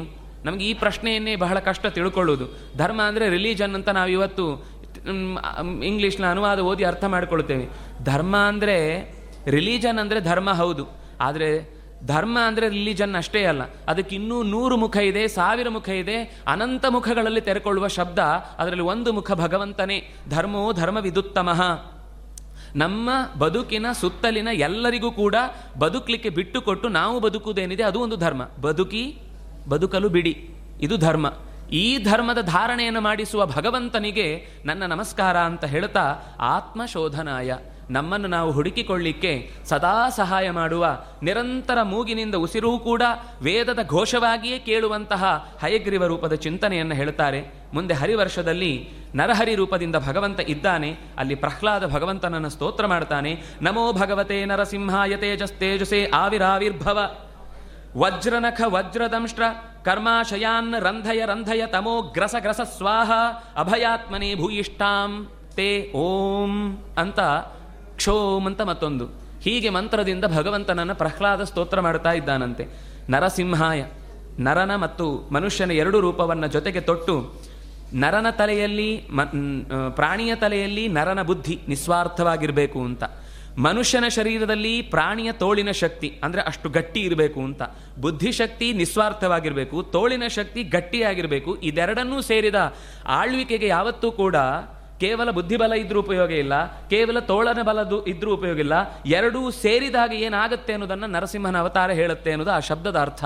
ಅಂತಹ ಚಿಂತನೆಯನ್ನ ಪ್ರಹ್ಲಾದ ಮಾಡ್ತಾ ಹೇಳ್ತಾನೆ, ತೇಜಸ್ಸಿಗೂ ತೇಜಸ್ಸಾಗಿ, ಆವಿರಾವಿರ್ಭವ, ನನ್ನ ಮುಂದೆ ಕಾಣಿಸಿಕೊ, ನನ್ನ ಮುಂದೆ ಎದ್ದು ನಿಲ್ಲು. ವಜ್ರನಖ, ಅತ್ಯಂತ ಸೂಕ್ಷ್ಮವಾದ, ಭಯಾನಕವಾದಂತಹ ದುಷ್ಟರನ್ನೆಲ್ಲ ತನ್ನ ಕೂರುಗುರಿನಿಂದ ಸೆಳೆಯುವ ಆ ಎಲ್ಲ ಬೆಳಕಿನ ರೂಪದ ಆಚಾರ್ಯರು ನಖಸ್ತುತಿಯಲ್ಲಿ ಪ್ರಾರ್ಥನೆ ಮಾಡುವ ರೀತಿಯ ಕುಂಭಸ್ಥಳವನ್ನು ಭೇದಿಸುವ ದುಷ್ಟರನ್ನ ಮರ್ದಿಸುವಂತಹ ರೂಪದ ಓ ವಜ್ರದಂಷ್ಟ್ರನೇ ಕೂರುಗರಂತೆಯೇ ಕೋರೆ ದಾಡಿಯನ್ನು ಹೊಂದಿದ ಕರ್ಮಾಶಯಾನ್ ನಮ್ಮ ಒಳಗೆ ಸೇರಿಕೊಂಡ ಎಲ್ಲ ಕೆಟ್ಟತನವನ್ನ ಕರ್ಮದ ಗಂಟುಗಳನ್ನೆಲ್ಲ ಸುಲಭವಾಗಿ ಬಿಚ್ಚಿ ಕತ್ತರಿಸಿ ದೂರಕ್ಕೆ ಹಾಕಿ ಹೃದಯದಲ್ಲಿ ಸೇರಿಕೊಂಡ ಕತ್ತಲೆಯ ಕಾರ್ಗತ್ತಲನ್ನು ದೂರ ಮಾಡಿ ಬೆಳಕಿನ ರೂಪವಾಗಿ ನನ್ನ ಎದೆಯಲ್ಲಿ ದೊಂದಿ ಹಿಡಿದಂತೆ, ಪಂಜು ಹಿಡಿದಂತೆ ಎದ್ದು ನಿಲ್ಲು. ಗ್ರಸ ಗ್ರಸ ನನ್ನ ಒಳಗೆ ಸೇರಿದ ಕತ್ತಲೆಯನ್ನು ನುಂಗಿ ಹಾಕು. ಅಭಯಾತ್ಮನೇ, ನಿನ್ನನ್ನು ನಂಬಿದವನಿಗೆ ಯಾವತ್ತೂ ಕೂಡ ಭಯ ಇಲ್ಲ. ನರಸಿಂಹದೇವರನ್ನ ನೋಡುವಾಗ ಭಯ ಆಗುತ್ತೆ ಅಂದರೆ ಒಳಗೆಲ್ಲೋ ಹೃಷಿಕೇಶ ಹಿರಣ್ಯಕಶಿಪು ಇದ್ದಾನೆ ಅಂತ ಅರ್ಥ. ಎಷ್ಟೋ ಜನರಿಗೆ ಏನೇನೋ ಯೋಚನೆ ಇದೆ. ಮನೆಯಲ್ಲಿ ನಾವು ನರಸಿಂಹದೇವರ ಫೋಟೋ ಇಟ್ಕೊಳ್ಬೋದಾ? ಭಾರತದ ಪುಸ್ತಕ ಇಟ್ಕೊಳ್ಬಹುದಾ? ಅಥವಾ ಗಿ, ಭಗವದ್ಗೀತೆ ಉಪದೇಶ ಮಾಡುವ ಫೋಟೋ ಇಟ್ಕೊಳ್ಬಹುದಾ ಅಂತ ಏನೇನೋ ಪ್ರಶ್ನೆಗಳನ್ನು ಮಾಡ್ತಾರೆ. ಯಾರೂ ಹೇಳಿಲ್ಲ ಶಾಸ್ತ್ರದಲ್ಲಿ. ಯಾರೋ ಒಬ್ಬ ಮನೆ ತಲೆಗೆಟ್ಟವ ಹೇಳಿದ ಮಾತನ್ನ ಎಲ್ಲರೂ ಕೂಡ ಅದನ್ನ ಕಣ್ಣು ಮುಚ್ಚಿ ಪಾಲನೆ ಮಾಡುವಂಥ ರೀತಿ ಇದೆ. ಇಲ್ಲಿ ಹೇಳಿದರು ನರಸಿಂಹ ಅಭಯಾತ್ಮ. ಅವನನ್ನ ನಂಬಿದವನಿಗೆ ಯಾವತ್ತೂ ಭಯ ಇಲ್ಲ. ಅಹೋಬಿಲದಲ್ಲಿ ಒಂದು ಕಂಬದಲ್ಲಿ ನಗುವ ನರಸಿಂಹನ ರೂಪ ಇದೆ. ಪ್ರಸನ್ನ ವದನಶಾಂತೋ ಲಕ್ಷ್ಮೀಪ್ರಿಯ ಪರಿಗ್ರಹ ಅಂತ ಸ್ತೋತ್ರವನ್ನು ಹೇಳುವಾಗ ನರಸಿಂಹನ ನಗೆ ರೂಪವನ್ನು ಪ್ರಹ್ಲಾದ ನೋಡಿ ಹತ್ತಿರಕ್ಕೆ ಹೋಗಿ ಪ್ರಾರ್ಥನೆ ಮಾಡಿ ಎಲ್ಲ ದೇವತೆಗಳಿಂದ ಸೈ ಅಂತ ಅನಿಸಿಕೊಂಡು ಅವನಿಗೆ ಸಿಕ್ಕಿದ ಅವಕಾಶವನ್ನು ಸದುಪಯೋಗ ಮಾಡುವಂತಹ ರೀತಿಯ ಅನುಕೂಲತೆಯನ್ನು ಮಾಡಿಕೊಟ್ಟ ಅಭಯಾತ್ಮನಿಗೆ ಭೂಯಿಷ್ಠಾಂ. ಮತ್ತೆ ಮತ್ತೆ ಮತ್ತೆ ಮತ್ತೆ ಮತ್ತೆ ಮತ್ತೆ ನಾನು ನಮಸ್ಕರಿಸ್ತೇನೆ. ಕ್ಷೋಮ್ ಅಂತ ಕ ಮತ್ತು ಶ, ಅದೇ ನರಸಿಂಹ. ಕ ಅಂದರೆ ತಲೆ, ಶ ಅಂದರೆ ಉಳಿದ ಶರೀರ. ಇದೆರಡನ್ನು ಹೊತ್ತುಕೊಂಡ ರೂಪಕ್ಕೆ ನನ್ನ ನಮಸ್ಕಾರ ಅಂತ. ಅಲ್ಲಿಂದ ಕೇತುಮಾಲದಲ್ಲಿ ಕಾಮದೇವನ ರೂಪವನ್ನು, ಅಂದರೆ ಪ್ರದ್ಯುಮ್ನ ರೂಪವನ್ನು ಹೊತ್ತಂತಹ ಭಗವಂತನನ್ನ ಪ್ರಜಾಪತಿಯ ಮಕ್ಕಳಾದ ಋಷಿಗಳ ಪತ್ ಋಷಿ ಪತ್ನಿಯರೆಲ್ಲ ಋಷಿಗಳ ಜೊತೆಗೆ ಸೇರಿಕೊಂಡು ಅಲ್ಲಿ ಪ್ರಾರ್ಥನೆ ಮಾಡ್ತಾರೆ. ಬಹಳ ದೀರ್ಘವಾದ ಮಂತ್ರ. ಹ್ರಾಂ ಹ್ರೀಂ ಹ್ರೂಂ ಓಂ ನಮೋ ಭಗವತೆ ಹೃಷಿಕೇಶಾಯ. ಸರ್ವ ವಿಶೇಷೈ ವಿಲಕ್ಷಿತಾತ್ಮನೆ ಆಕೂತೀನಾಂ ಚಿತ್ತಾನಾಂ ಚೇತಸಾಂ ವಿಶೇಷಾಣಾಂ ಅಧಿಪತಯೇ ಷೋಡಶಕಲಾಯ ಛಂದೋಮಯಾತ್ ಚಂದೋಮಯಾಯ ಅನ್ನಮಯಾಯ ಅಮೃತಮಯಾಯ ಸರ್ವಮಯಾಯ ಸಹಸೆ ಓಜಸೆ ಬಲಾಯ ಕಾಂತಾಯ ಕಾಮಾಯ ನಮಸ್ತೆ ಉಭಯತ್ರ ಭೂಯಾತ್ ಎರಡೂ ಕಡೆಗಳಲ್ಲಿ ನಮ್ಮ ಬಯಕೆಗಳನ್ನು ಈಡೇರಿಸುವ ಈ ಬಯಕೆಯನ್ನು ಈಡೇರಿಸಬೇಕು ಇದರಿಂದ ಆಚೆಗೆ ಇರುವ ಭಯಕವನ್ನು ಉಭಯತ್ರ ಸದಾ ವಿನೋದಾತ ಪಾಂಡವರು ಕಾಡಿನಲ್ಲಿದ್ದಾಗ ಸಂತೋಷವಾಗಿ ಬದುಕಿದ್ರು. ಎಲ್ಲೂ ಹೇಳಿಲ್ಲ ಮಹಾಭಾರತದಲ್ಲಿ, ಅವರು ಕಷ್ಟಪಟ್ಟರು ಅಂತ. ಅವರು ಹನ್ನೆರಡು ವರ್ಷ ಚೆನ್ನಾಗಿ ಅಕ್ಷಯ ಪಾತ್ರೆಯಲ್ಲಿ ಎಂಬತ್ತೆಂಟು ಸಾವಿರ ಜನ ಋಷಿಕುಮಾರ್, ಋಷಿ ವರಿಯರ ಜೊತೆಗೆ ನಿತ್ಯವೂ ಕೂಡ ದೊಡ್ಡ ದೊಡ್ಡ ಕ್ಷೇತ್ರಗಳಲ್ಲಿ ಆ ಕ್ಷೇತ್ರದ ಮಹತ್ವವನ್ನು ತಿಳ್ಕೊಳ್ತಾ, ಋಷಿಗಳ ಉಪದೇಶವನ್ನು ಪಡೀತಾ, ಸ್ವತಃ ಭೀಮಸೇನನೇ ಅಷ್ಟು ಋಷಿಗಳಿಗೆ ಪಾಠವನ್ನು ಮಾಡುತ್ತಾ ಬದುಕಿದ ಕಲೆಯನ್ನ ಕಷ್ಟದ ಬದುಕು ಅಂತ ಯಾರು ಹೇಳಿದ್ದು? ಮೊದಲಿನ ಇಂದ್ರಪ್ರಸ್ಥದ ಇಪ್ಪತ್ನಾಲ್ಕು ವರ್ಷ ಸುಖವಾಗಿ ಕಳೆದ್ರು. ಆಮೇಲೆ ಹದಿಮೂರು ವರ್ಷ ಆನಂದವಾಗಿ ಕಾಡಿನಲ್ಲಿ ಋಷಿಗಳ ಜೊತೆ ಕಳೆದ್ರು. ಬಯಸುವುದೇ ಹಾಗೆ ಅಲ್ವಾ ಬದುಕು? ಎಲ್ಲ ಜ್ಞಾನಿಗಳ ಜೊತೆಗೆ ಬದುಕು ನಡೀಬೇಕು ಅಂತ ಮತ್ತೆ ಮೂವತ್ತಾರು ವರ್ಷ ಅಧಿಕಾರವನ್ನು ಪಡೆದು ಮುಗಿಸಿದ್ರು. ಒಟ್ಟಂತೂ ಬದುಕಿನಲ್ಲಿ ಕಷ್ಟ ಇದ್ದದ್ದು ಅಂತ ಪಾಂಡವರದ್ದಲ್ವೇ ಅಲ್ಲ, ಉಭಯತ್ರ ಸದಾ ವಿನೋದಾತ್. ಎರಡೂ ಕಡೆ ಚೆನ್ನಾಗಿ ಬದುಕುವ ಶಕ್ತಿಯನ್ನ ಋಷಿಕೇಶನಾಗಿ ಇಂದ್ರಿಯಗಳ ಒಳಗೆ ಪ್ರತಿಯೊಂದರಿಂದಲೂ ಸಿಗುವ ಸುಖ ಅದು ಭಗವಂತನ ಎಚ್ಚರಿಕೆ ಕಾರಣ ಆಗಲಿ ಅನ್ನುವ ಪ್ರಾರ್ಥನೆಯನ್ನು ಮಾಡ್ತಾ ಆ ಎಲ್ಲ ಋಷಿ ಪತ್ನಿಯರು ತಮ್ಮ ಗಂಡಂದಿರ ಜೊತೆಗೆ ಪ್ರಾರ್ಥನೆ ಮಾಡುವ ಜಾಗ ಅಲ್ಲಿಂದ ಮುಂದೆ ರಮ್ಯಕ ಪರ್ವತದಲ್ಲಿ ಮತ್ಸ್ಯ ರೂಪವನ್ನು ಚಿಂತನೆ ಮಾಡ್ತಾ ಅನೇಕ ಭಕ್ತಿಯೋಗದಲ್ಲಿ ತೊಡಗಿದವರು ಕೇಳಿಕೊಳ್ತಾರಂತೆ, ಓಂ ನಮೋ ಭಗವತೆ, ಮುಖ್ಯತಮಾಯ ನಮಸ್ಸತ್ವಾಯ ಸತ್ವಾಯ ಪ್ರಾಣಾಯ, ಓಜಸೆ, ಬಲಾಯ, ಸಹಸೆ, ಮಹಾಮತ್ಸ್ಯಾಯ ನಮಃ. ನಮ್ಮ ಮದವನ್ನ ಸ್ಯತಿ ಕಳೆದು ಬಿಡುವಂತಹ ನೀರು ಹಾಗೆ ಅಲ್ವಾ? ಬೆಳಗ್ಗೆ ಎದ್ದ ತಕ್ಷಣ ನಮಗೆ ಮತ್ಸ್ಯನನ್ನೇ ನೆನಪಿಸಿಕೊಳ್ಳೇಬೇಕು. ಬೆಳಗ್ಗೆ ಒಂದು ನೀರಿನ ಅಭಾವ ಉಂಟಾಯಿತು ಅಂದರೆ ನಮ್ಮ ಮುಂದಿನ ಯಾವ ಕೆಲಸಕ್ಕೂ ಅವಕಾಶವೇ ಇಲ್ಲ ಫುಲ್ ಸ್ಟಾಪ್ ಅಂದರೆ ಹಾಗೆ ನೀರು ಅನ್ನೋದು ನಮ್ಮ ಮನೆಯ, ಮನಸ್ಸಿನ, ದೇಹದ, ಬಟ್ಟೆಯ, ಪರಿಸರದ ಎಲ್ಲ ಕೊಳೆಯನ್ನು ಕಳೆಯಬಲ್ಲಂತಹ ಮಹಾಮತ್ಸ್ಯನಿಗೆ ಅದಕ್ಕೆ ಎದ್ದ ತಕ್ಷಣ ಬೆಳಗ್ಗೆ ನೆನಪಿಸಿಕೊಳ್ಳಬೇಕಾದ ರೂಪ ನೀರು ಅಂತ, ನೀರಿನಲ್ಲಿರುವಂತಹ ಮತ್ಸ್ಯ ಅಂತ. ಹಾಗಾಗಿ ನೀರ ರೂಪನಾಗಿ ಇದ್ದ ಎಲ್ಲದಕ್ಕಿಂತ ಮುಖ್ಯತಮನಾದಂತಹ ಸತ್ವರೂಪನಾಗಿ ಎಲ್ಲ ಪ್ರಾಣಿಗಳಿಗೂ ಪ್ರಾಣವನ್ನು ನೀಡುವ, ಬಲವನ್ನು ತುಂಬುವ ಯಾರನ್ನೂ ನಾವು ಎದುರಿಸಬೇಕು ಅಂತ ಬಯಸ್ತೇವೆ ಅಂದರೆ ಎದುರಿಸಲಿಕ್ಕೆ ಇವನ ನೆನಪು ನಮಗಿದ್ರೆ ಅವನನ್ನು ಎದುರಿಸುವ ಶಕ್ತಿಯನ್ನು ಕೊಟ್ಟು ನಮ್ಮನ್ನು ರಕ್ಷಿಸ್ತಾನೆ ಅಂಥವನಿಗೆ ನಮಸ್ಕಾರ. ಹಿರಣ್ಮಯ ಜಾಗದಲ್ಲಿ ಕೂರ್ಮತನುವನ್ನ ಯೋಚನೆ ಮಾಡ್ತಾ ಭಗವಂತ ಪಿತೃ ದೇವತೆಗಳು ಮತ್ತು ಅರಿಯಮ ಇವರೆಲ್ಲ ಸೇರಿಕೊಂಡು ಪ್ರಾರ್ಥನೆ ಮಾಡ್ತಾರೆ ನಮೋ ಭಗವತೆ ಅಕೂಪಾರಾಯ ಸರ್ವಸತ್ವ ಗುಣ ವಿಶೇಷಾಯ, ನೋಪಲಕ್ಷಿತ ಸ್ಥಾನಾಯ, ನಮೋ ವರ್ಷ್ಮಣೇ ನಮಃ, ಪ್ರಾಣಾಯ ನಮಃ, ಭೂಮ್ನೇ ನಮಃ, ಅವಸ್ಥಾನಾಯ ನಮಃ ಅಂತ ಪ್ರಾರ್ಥಿಸುವ ಈ ಮಂತ್ರ ಕೂರ್ಮನ ಚಿಂತನೆಯನ್ನು ಕೊಡುತ್ತೆ. ಬೆನ್ನು ಅತ್ಯಂತ ಗಟ್ಟಿಯಾಗಿ, ಇಡೀ ಮೇರನ್ನೇ ಹೊತ್ತು ನಿಂತ ಮಂದರವನ್ನೇ ಹೊತ್ತು ನಿಂತಹ ಶಕ್ತಿ ಇದು. ಇಂತಹ ಶಕ್ತಿಯಲ್ಲಿ ಬಯಸಿದ್ದೆಲ್ಲವನ್ನೂ ಕೂಡ ಮಳೆಯಂತೆ ಸದಾ ಗರಿಯುತ್ತಿರುವಂತಹ ಆ ರೂಪಕ್ಕೆ ನಮ್ಮ ಇಂದ್ರಿಯಗಳನ್ನು ಒಳಕ್ಕೆ ಸೆಳೆದುಕೊಳ್ಳುವ ಶಕ್ತಿಯಾಗಿ ಇಂದ್ರಿಯಗಳನ್ನು ಬೇಕಾದಾಗ ಮಾತ್ರ ಹೊರಕ್ಕೆ ತೆಗೆಯುವಂತಹ ಒಂದು ಸೂಚನೆಯಾಗಿ ನಿಂತಹ ಭಗವಂತನ ರೂಪ ನಮ್ಮ ಮನ್ನ ಮನಸ್ಸು ಮಂದರವನ್ನು ಮಂದರವನ್ನ ಜಾರಿ ಹೋಗದಂತೆ, ಕುಸಿದು ಹೋಗದಂತೆ ಆ ಮಥನ ಆಗುವ ಕೊನೆಯ ಕಾಲದವರೆಗೂ ನಿಂತು ಅಲ್ಲಿಂದ ಅಮೃತ ಹುಟ್ಟುವಂತೆ ಬೇಕಾದಂತಹ ಅಡಿಪಾಯವನ್ನು ಹಾಕಿಕೊಡುವವನಿಗೆ ನಮಸ್ಕಾರ. ಕೊನೆಗೆ ಉತ್ತರ ಕುರುವಿನಲ್ಲಿ ವರಾಹ ರೂಪವನ್ನು ಚಿಂತನೆ ಮಾಡ್ತಾ, ನಮೋ ಭಗವತೆ ಮಂತ್ರ ತತ್ವ ಲಿಂಗಾಯ ಯಜ್ಞಕೃತವೇ ಮಹೀಧರಾಯ ಮಹಾಪುರುಷಾಯ ನಮಃ ಕರ್ಮಶುಕ್ಲಾಯ ತ್ರಿಯುಗಾಯ ನಮಃ. ತೇ ನಮಸ್ತೆ. ಭಗವಂತನಿಗೆ ಎಲ್ಲ ಮಂತ್ರಗಳ ತತ್ವವನ್ನು ಚೆನ್ನಾಗಿ ತಿಳಿದ, ಪ್ರತಿ ಯಜ್ಞದಲ್ಲೂ ಕೂಡ ತಾನೇ ಪಾಲುದಾರಣೆಗೆ, ಯಾಕೆಂದರೆ ಅವನ ಮೈಯಿಂದಲೇ ಆ ಪ್ರತಿಯೊಂದು ಯಜ್ಞಕ್ಕೆ ಬೇಕಾದಂತಹ ಹವಿಸ್ಸು ಇರಬಹುದು, ದರ್ಭೆ ಇರಬಹುದು, ಸುರುಕ್ಸುರುವ ಇರಬಹುದು ಮಂತ್ರಗಳಿರ್ಬೋದು ಬ್ರಾಹ್ಮಣರಿರ್ಬೋದು ಹೀಗೆ ಯಜ್ಞಕ್ಕೆ ಏನೇನು ಬೇಕೋ ಅದೆಲ್ಲವನ್ನೂ ತನ್ನ ಮೈಯಿಂದ ಹೊರಕ್ಕೆ ಹಾಕಿದಂತಹ ವರಾಹ ರೂಪವನ್ನ ನಾವು ಜಪ್, ಅಂದ್ರೆ ಯೋಚನೆ ಮಾಡಿ ಮತ್ಸ್ಯನನ್ನ ಚಿಂತನೆ ಮಾಡಿ ಆದ್ಮೇಲೆ ಕೂರ್ಮನ ಚಿಂತನೆ ಬಂತು. ಅಂದ್ರೆ ನಾವು ಸ್ನಾನ ಮಾಡಿ ಬಂದ ಮೇಲೆ ಕೂರ್ಮಾಸನ ಅಂತ ಕೂಡ್ಲಿಕ್ಕಿದೆ. ನಮ್ಮ ಕೂಡುವ ಜಾಗದಲ್ಲಿ ಕೆಳಕ್ಕೆ ಎಳೆಯುವ ಅಘ, ಅಘಶಕ್ತಿ ಹೋಗಿ ಅದು ಪುಣ್ಯಾಹವಾಗಿ, ಅಹಶಕ್ತಿಯಾಗಿ ಮೇಲಕ್ಕೆ ಎತ್ತುವ ಕೂರ್ಮ ಶನಿ, ಕೂರ್ಮ ಚಿಂತನೆ, ಅದು ನಮ್ಮ ಮನಸ್ಸನ್ನು ಎತ್ತರದಲ್ಲಿ ಮೂಡಿಸಲಿ. ಮತ್ತೆ ಯಜ್ಞದ ವಸ್ತುವಾಗಿ, ಜಪದ ವಸ್ತುವಾಗಿ, ಪೂಜೆಯ ವಸ್ತುವಾಗಿ ಬಳಸುವ ಪ್ರತಿಯೊಂದು ಯಜ್ಞನ ಶರೀರದಿಂದ ಬಂದದ್ದಾದ್ರಿಂದಾಗಿ ಅಲ್ಲಿ ಕೊಳೆಯಿಲ್ಲದೆ ನಮ್ಮ ಮನಸ್ಸನ್ನು ಪೂರ್ತಿ ಶಾಂತವಾಗಿ ಮುಂದಿನ ಚಿಂತನೆಗೆ ಅಣಿಗೊಳಿಸಲಿ ಇಂಥ ವರಾಹನನ್ನು ಚಿಂತನೆ ಮಾಡಿದರು. ಕಿಂಪುರುಷ ಖಂಡದಲ್ಲಿ ಕೊನೆಗೆ ಲಕ್ಷ್ಮಣಾಗ್ರಜನಾದಂತಹ ಸೀತಾರಾಮನನ್ನು ಭರತನ ಜೊತೆಗೆ ಸೇರಿಕೊಂಡು ಕೂಡಿ ಆ ರೂಪವನ್ನು ಚಿಂತನೆ ಮಾಡುವ ಹನುಮಂತ ನಿರಂತರ ರಾಮನ ಸ್ತೋತ್ರ ಮಾಡ್ತಾ ಇದ್ದಾನಂತೆ. ನಮೋ ಭಗವತೆ ಉತ್ತಮ ಶ್ಲೋಕಾಯ ನಮಃ. ಆರ್ಯಲಕ್ಷಣಾಯ, ಶೀಲವ್ರತಾಯ, ನಮ ಉಪಶ್, ಉಪಾಶ್ರಿತಾತ್ಮನೆ, ಉಪಾಸಿತ ಲೋಕಾಯ, ಸಾಧುವಾದ ನಿಕರ್ಷಣಾಯ, ನಮೋ ಬ್ರಹ್ಮಣ್ಯ ದೇವಾಯ ಮಹಾಪುರುಷಾಯ, ಮಹಾರಾಜಾಯ ನಮಃ. ಜಗತ್ತಿನ ಎಲ್ಲ ಕಡೆಯಲ್ಲೂ ಕೂಡ ರಾಮರಾಜ್ಯ ಆಗಬೇಕು ಅಂತ ಬಯಸುವಂತಹ ಯಾವುದೇ ವ್ಯಕ್ತಿಯಾದರೂ ಕೂಡ ರಾಮನ ಈ ಚಿಂತನೆಯನ್ನು ಮನಸ್ಸಿನಲ್ಲಿ ಇಟ್ಟುಕೊಂಡು ಪ್ರಾರ್ಥನೆ ಮಾಡಿದ್ದವುದಾದರೆ ಮೊದಲ, ಮೊದಲು ಹೃದಯ ರಾಮರಾಜ್ಯ ಆಗಬೇಕು. ಆಗ ಖಂಡಿತ ಎಲ್ಲಿ ರಾಮನ ಅಸ್ತಿತ್ವ ನೆಲೆಗೊಳ್ಳಬೇಕು, ಅಲ್ಲಿ ಖಂಡಿತ ನೆಲೆಗೊಳ್ಳುತ್ತೆ. ನಮಗೆ ಯಾವುದೋ ಒಂದು ಆವೇಶ ಬಂದಾಗ ನಾಲ್ಕು ದಿವಸ ಮಾತ್ರ ಮಾತು ಜೋರಾಗಿ ಕೂಗಿಕೊಳ್ಳುತ್ತೇವೆ. ಅದು ಬಿಟ್ಟು ಬೇರೆ ಸಮಯದಲ್ಲಿ ನೆನಪಿಲ್ಲ ಅಂತ ಆಗುತ್ತೆ ಅಂತಹ ಎಲ್ಲ ಗುಣಗಳಿಂದಲೂ ತುಂಬಿಕೊಂಡಂತಹ ರಾಮನ ಚಿಂತನೆಯನ್ನು ಹೇಳ್ತಾರೆ.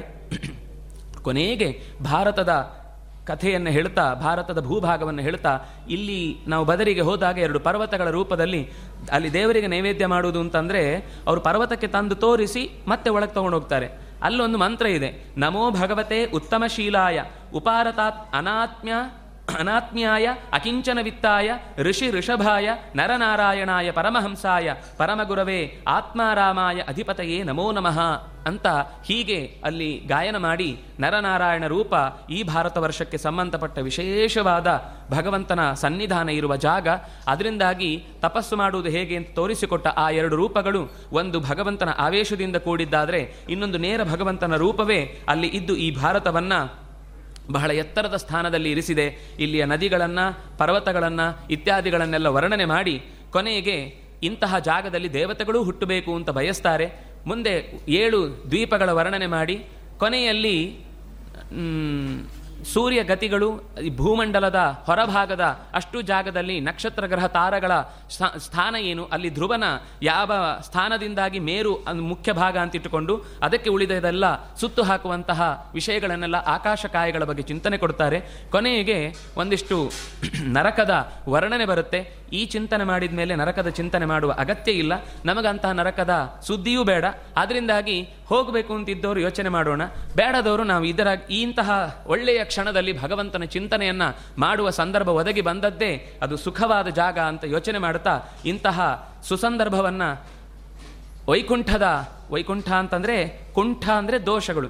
ಕುಂಠತ, ಕುಂಠತನ ಇಲ್ಲದೆ ಆ ದಿನವನ್ನೂ ಕುಂಠತನ ಇಲ್ಲವನ್ನಾಗಿ, ಇಲ್ಲವನ್ನಾಗಿಸುವ ಆ ಭಗವಂತನ ಏಕಾದಶಿಯ ನೆನಪು ಸಾರ್ಥಕಗೊಳಿಸುವುದಕ್ಕೆ ಅವಕಾಶ ಮಾಡಿಕೊಟ್ಟಂತಹ ಗುರುಗಳಿಗೂ, ಶ್ರೀಪಾದರಿಗೂ, ಜೊತೆಗೆ ಇದ್ದಂತಹ ಎಲ್ಲ ಹಿರಿಯರಿಗೂ, ಅಧಿಕಾರ ವರ್ಗದವರಿಗೂ ಕೃತಜ್ಞತೆಯನ್ನು ಅರ್ಪಿಸುತ್ತಾ ಹೇಳಿದ ಮಾತುಗಳಲ್ಲಿ ಗುಣ ಇದ್ರೆ ಅದು ಗುರುಗಳ ಅನುಗ್ರಹ, ದೋಷ ಇದ್ರೆ ಅದು ಆತ್ಮಪಾಪೋತ್ಥ ಅಂತ ಹೇಳ್ತಾ ಗಿಳಿಯ ಮರಿಯನ್ನು ಯಜಮಾನ ಪರಿಚಯಿಸುವ ಹಾಗೆ ಒಳ್ಳೆ ಮಾತಾಡಿದ್ದಾನೆ ಅಂತ ದೇವರು ಕೂಡ ನನ್ನನ್ನು ಹರಸಿ ಆ ಒಳ್ಳೆಯ ಮಾತುಗಳಿಗೆ ಇನ್ನಷ್ಟು ಶಕ್ತಿಯನ್ನು ತುಂಬುವ, ಮತ್ತಷ್ಟು ಚಿಂತನೆ ಮಾಡಿದ್ದನ್ನ ನಿಮ್ಮ ಹೃದಯದಲ್ಲಿ ನೆಲೆಸುವ ಆ ನೆನಪಿಟ್ಟುಕೊಂಡದ್ದನ್ನು ರೂಢಿಸಿಕೊಳ್ಳುವ ಶಕ್ತಿಯನ್ನು ಭಗವಂತ ಕಲ್ಪಿಸಲಿ ಅಂತ ಪ್ರಾರ್ಥಿಸ್ತಾ, ಕಾಯೇನ ವಾಚ ಮನಸ ಇಂದ್ರಿಯರ್ವಾ ಬುದ್ಧಿಯ ಆತ್ಮನಾವ ಅನುಸೃತ ಸ್ವಭಾವ ಕರೋಮಿ ಯದ್ಯತ್ ಸಕಲಂ ಪರಸ್ಮೈ ನಾರಾಯಣಾಯಿತಿ ಸಮರ್ಪಯಾಮಿ ಕೃಷ್ಣಾರ್ಪಣಮಸ್ತು.